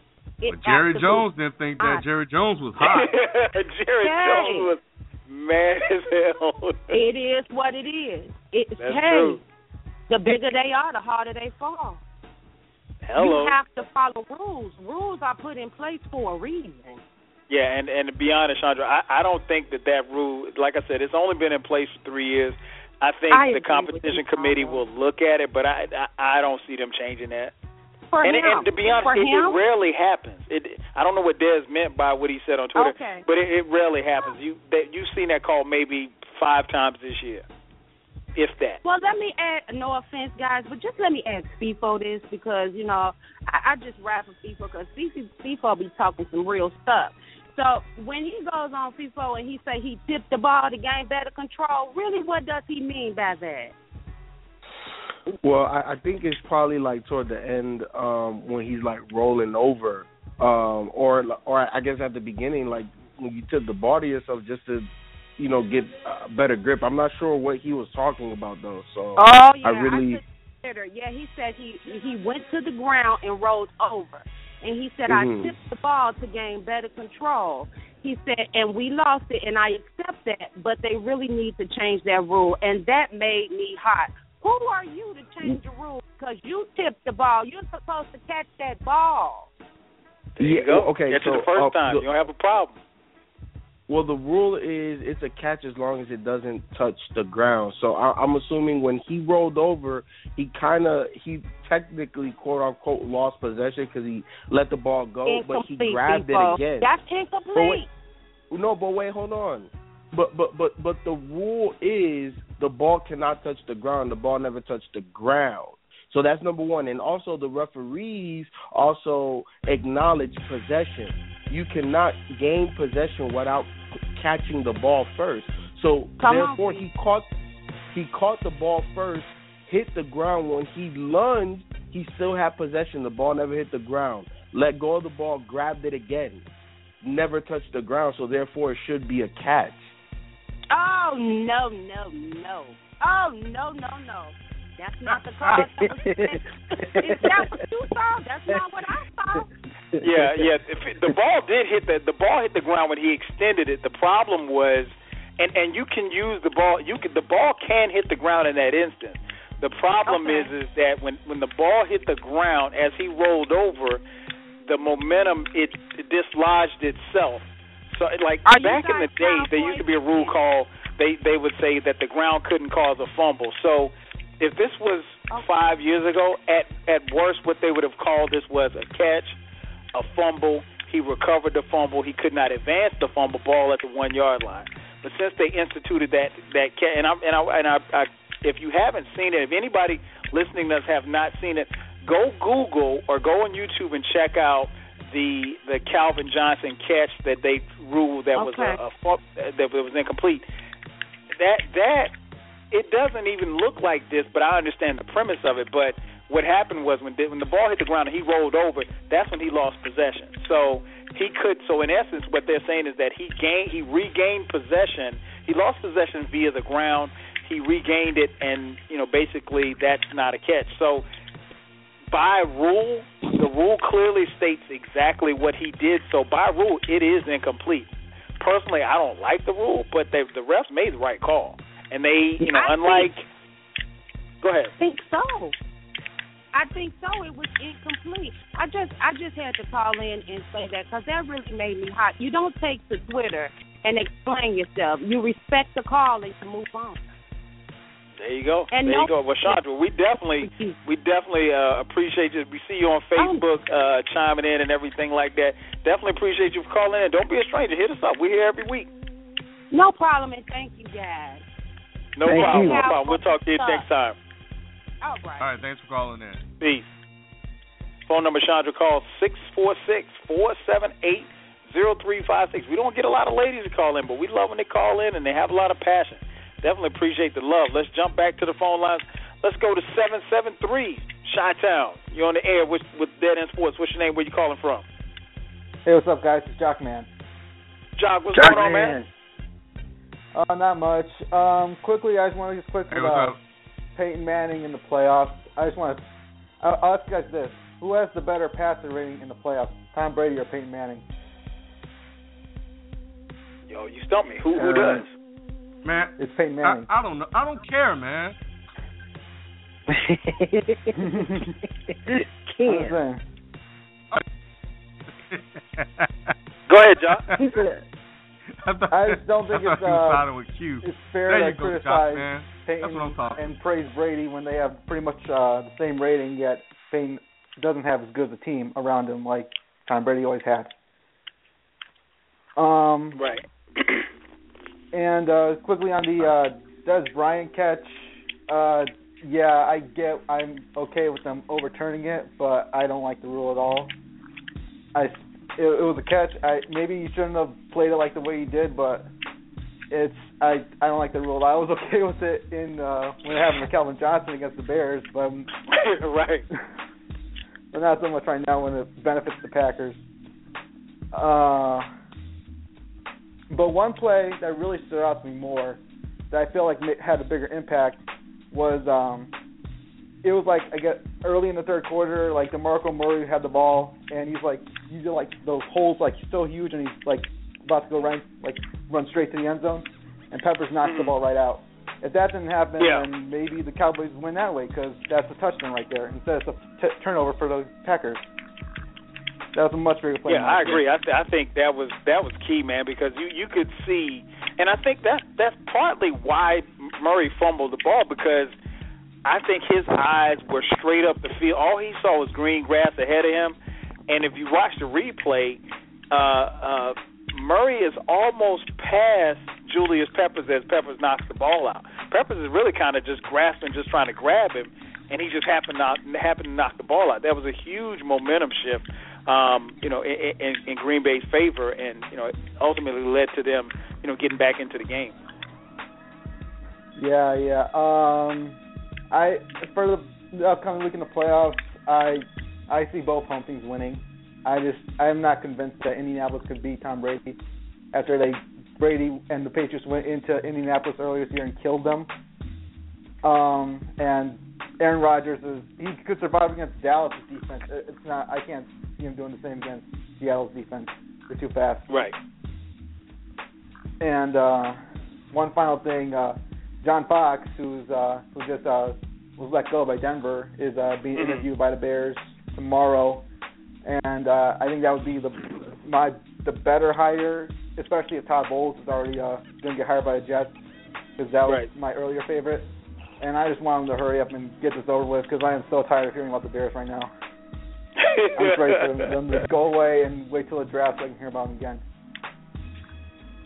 No doubt, no doubt. Hey, well, as always, Jock, man, we definitely appreciate the love, brother. Thanks for calling in, man. All right, call you next week. All right, man. Stay warm up there, man. All right, see ya. Peace. Phone number, Jock, man, call from Chi-Town, 646-478-0356. Again, 646-478-0356. Man, this show is flying by. We only got like 15 minutes left. Um, real quick, I'm gonna throw it around to you guys. Uh, we talked about Peyton Manning. Uh, one thing we didn't get into with Q uh, when he was on talking about Peyton Manning. Uh, just real quick, man, uh, and I'll start first with you, B. Do you think he should retire? I mean, uh, Elway has come out and said that he expects him to come back next year, of course, but he also said told him to take his time. Um, do you think he should retire? Uh, I think at this point, I would probably say yeah, because at this, I mean, what else does he have to prove? I mean, people, media, whatever, fans, they're going to put him down as you know one of the top three, top two, whatever you want to rank him, quarterback in the NFL. Um, he he's surpassed a lot of records at the QB position. You know, I, I mean, at this point, he really doesn't have nothing else to prove, really. I mean, you know, keep keep while your health is starting to decline, you getting, you know, you might get injured more. You playing on, on on messed up legs. Just retire. I mean, at this point, I would say just retire. You don't, you don't got anything else to prove. Not in my book, at least. You don't have anything else to prove. You know, you got your ring, you got your accomplishments as a QB. Just hang it up. That's just me. hmm What about you, Feefo? Uh, Peyton Manning, man. Uh, one of the one of the all time greats. You think he should shut it down or keep playing? I think you should shut it down. Um, it it just felt that way, you know. Um, your eyes rarely deceive you, and watching that, he just doesn't have it anymore. So, you know, uh, fr- from the shoulders up, cerebral. I don't think that there's been a better quarterback in, in in the history of the National Football League. He can still beat you with with his mind, but he just can't get the ball where he needs it to be. Um, and and and that's unfortunate, you know. But it happens he had uh surgery on his neck and you know obviously when when you're talking about the neck that connects to your shoulder connects to your arm connects to everything that you need to throw the ball on top of you know having too bad or having a bad quad or something like that so your base is messed up at the same time. You just see it. And and, and I said it before this game. They they're leading up up until this week it just I don't know what happened to Peyton, and maybe he hit a, a, a physical wall where now he just you know that's his arm and it is what it is, and if it is, how can he play? Because Right. because you got to take shots down the field, and he cannot do that. We haven't seen it the last three to four weeks. So, if this is the Peyton Manning that we're expected to see from here on out, then it's time to let it go because he can no longer compete. And we know, hey, if you don't have a quarterback, you don't really have a team. Exactly, exactly. What about you, Ken? Uh, what, what's your take on it, man? Should he shut it down or should he give it one more go? Yeah, I think he should. Um, can you guys hear me? Yeah, yeah, we got you. Mm-hmm. Okay, cool, cool, cool. Yeah, I, I, I think he, I think he should retire, man. Uh, don't, don't give Q any more ammunition to talk uh, crap about you, man. Just go ahead and hang it up and uh, and be done with it. He, um, he, he just didn't have it. It, he, he finally looked old, and um, it, w- it was sad to watch that happen Sunday. Him missing as many throws as he did. Yes, we can attribute a lot of it to the to the torn uh, to his leg, but you know, he, he struggled down the stretch, and the injury could have been a part of it. But um, nah, man, just hang it up, man. I, I I think now with the change in in in leadership at the head coach position, you don't want to go through that. And even though you, so just just give it up, man. Let, let, let's let's just let's just be done. Yeah, I, I think um you know, and I I kind I, I said this watching the game the other night. Um he kind of reminds me of how Jordan. Remember Jordan when he played with the Wizards? I mean, like Jordan with the Wizards, he could he could still give you 25, and I think he averaged like 22 that year. But it just wasn't the same. Like it just didn't. He, he didn't. For one, he looked different in a different uniform. But you know, eh, Manning, like, some of those throws Sunday, man, he just and and I understand. Yeah, he was hurt, but this is what we've been seeing, and Father Time is undefeated. So I think, you know, unless he just has the desire. Now, if you if you can he still play? Yeah, he can still play. But I think really we what we what we've seen is what we're going to keep getting from him, and you know you have to ask yourself, is that enough? Um, as a fan, as some you know, just being able to watch him, I, I would love to see him come back, but I, I wouldn't be surprised if he shut it down, and it it just might be that time. And I think sometimes, as an athlete, you you want to walk out on your own own terms, and like Feefo said, you know, the eyes don't deceive you. You know when you lost a step or two, um, and uh, and it's important. It's going to be crucial for Denver to. You know, if if he even if he does come back to try to make some type of decisions as to where they want to go, because even if he gives them another year, you you've got to draft a quarterback. You've got to bring in another free agent or somebody who's going to back him up because it's not going to be, you know, uh, he's he's obvious, and they knew it coming in. He's not a long term solution by any stretch of the imagination. Um, we got about nine minutes left. Let's jump through. Let's go through the next two uh, the, the the championship games. Um, Colts versus Patriots. Feefo. Uh, who wins this? Man, um, you know, just looking at how the Colts played, um, I'm leaning toward the Colts. I think that this might be the passing of the baton uh, to Andrew Luck. Uh, he looks like he's growing up and maturing in these playoffs. Um, and and the crazy part is he's only three years in now. Uh, but I, I don't know, man. Going to Fox, Foxborough and beating the Belichick Brady machine at home is difficult to do. So I'm really, I'm really hanging in the balance here, man. Uh, but I think I'm gonna go with with with, with, with Luck and them boys.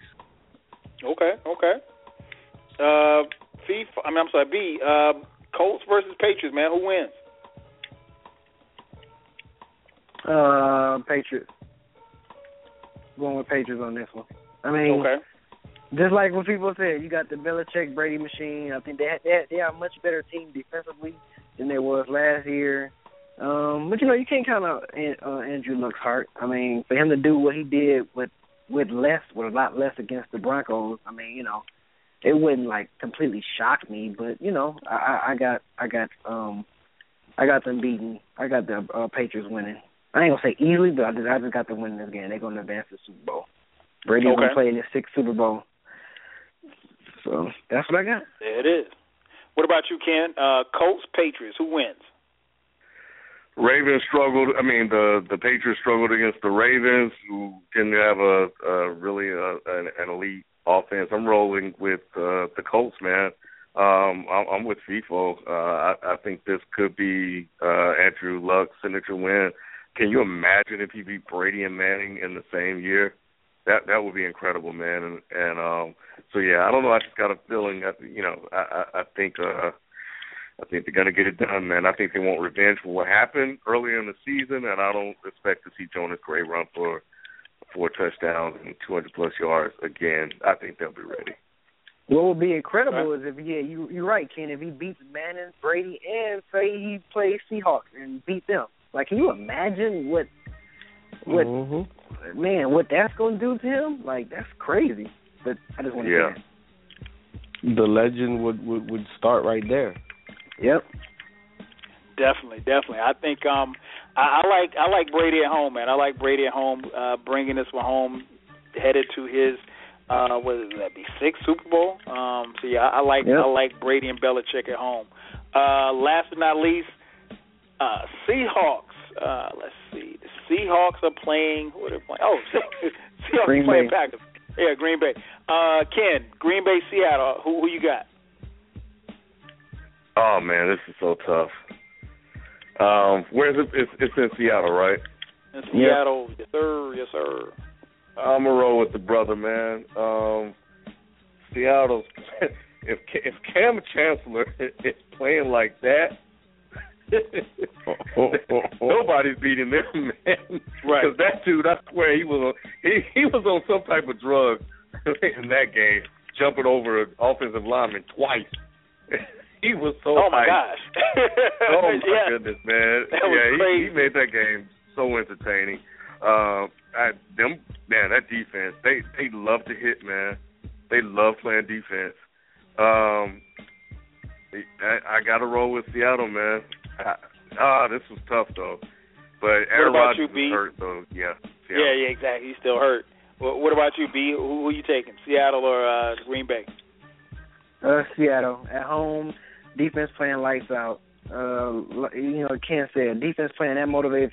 Chris Chandler, he's playing that motivated. Everybody else playing that motivated. Uh, Richard Sherman, you know, he's doing his thing. You, ain't you, if you throw it to him if you want to, throw it to him if you want to, Aaron Rodgers. But you know, right. you might mess around and get it picked off. So Exactly. I got I got I got Seahawks. I got I got Seahawks winning. And Feefo, what about you, man? Man, I'm going with, with with my Super Bowl pick from the beginning of the year, man. I said Seattle, especially if Yep. they got home field advantage, man. You you are not going to beat that team in Seattle. Even the bad man Aaron Rodgers himself, but he's not a hundred percent. So I'm definitely taking uh the Seahawks. And Ken's 100 percent absolutely right about Kam Chancellor. That dude, he was the difference in the game. I think Russell Wilson played a hell of a game. And I talked to Mhm. B uh um this past weekend. We went to go hoop, and I was like, watching that Seattle game. Russell Wilson needs himself a Brandon Marshall, Alshon Jeffery type of guy that he could just throw it up and make plays because there was two or three throws that he made toward the end zone that the guys he has just cannot make that play. And I think that the Seahawks are going to win this year, but I I think that they could truly be a dynasty, but they're not going to win a third one until they get themselves a a elite outside talent because it's just it, or, or or an elite tight end somebody because they they just don't have it. They have the run game. They got Russell Wilson, but they need somebody that that that just goes and makes plays, man, out there. Um, they don't have it, but they're, they're good enough. They can definitely compensate for that. And um, yeah, man, that 12th man is real. The 12th man is real. Yes, sir. It really is. I like Seattle, man. I like Seattle. Um, I like Seattle to to win that. Um, that, they, like you said, they're just they're tough at home, man. Really, really tough at home. Um, I, I think you know you it, it would take a Herculean effort by Aaron Rodgers to um to to to upset them, especially if he's on one leg. If he's on one leg, I'm not betting on him at all. Um, real quick before we get out of here, because we get notification, we got about 90 seconds. The Cleveland Cavaliers are getting smoked by the by the, the Phoenix Suns, 85 to 72. If they lose this game, and the game is in the third quarter, it's about to go to the fourth quarter.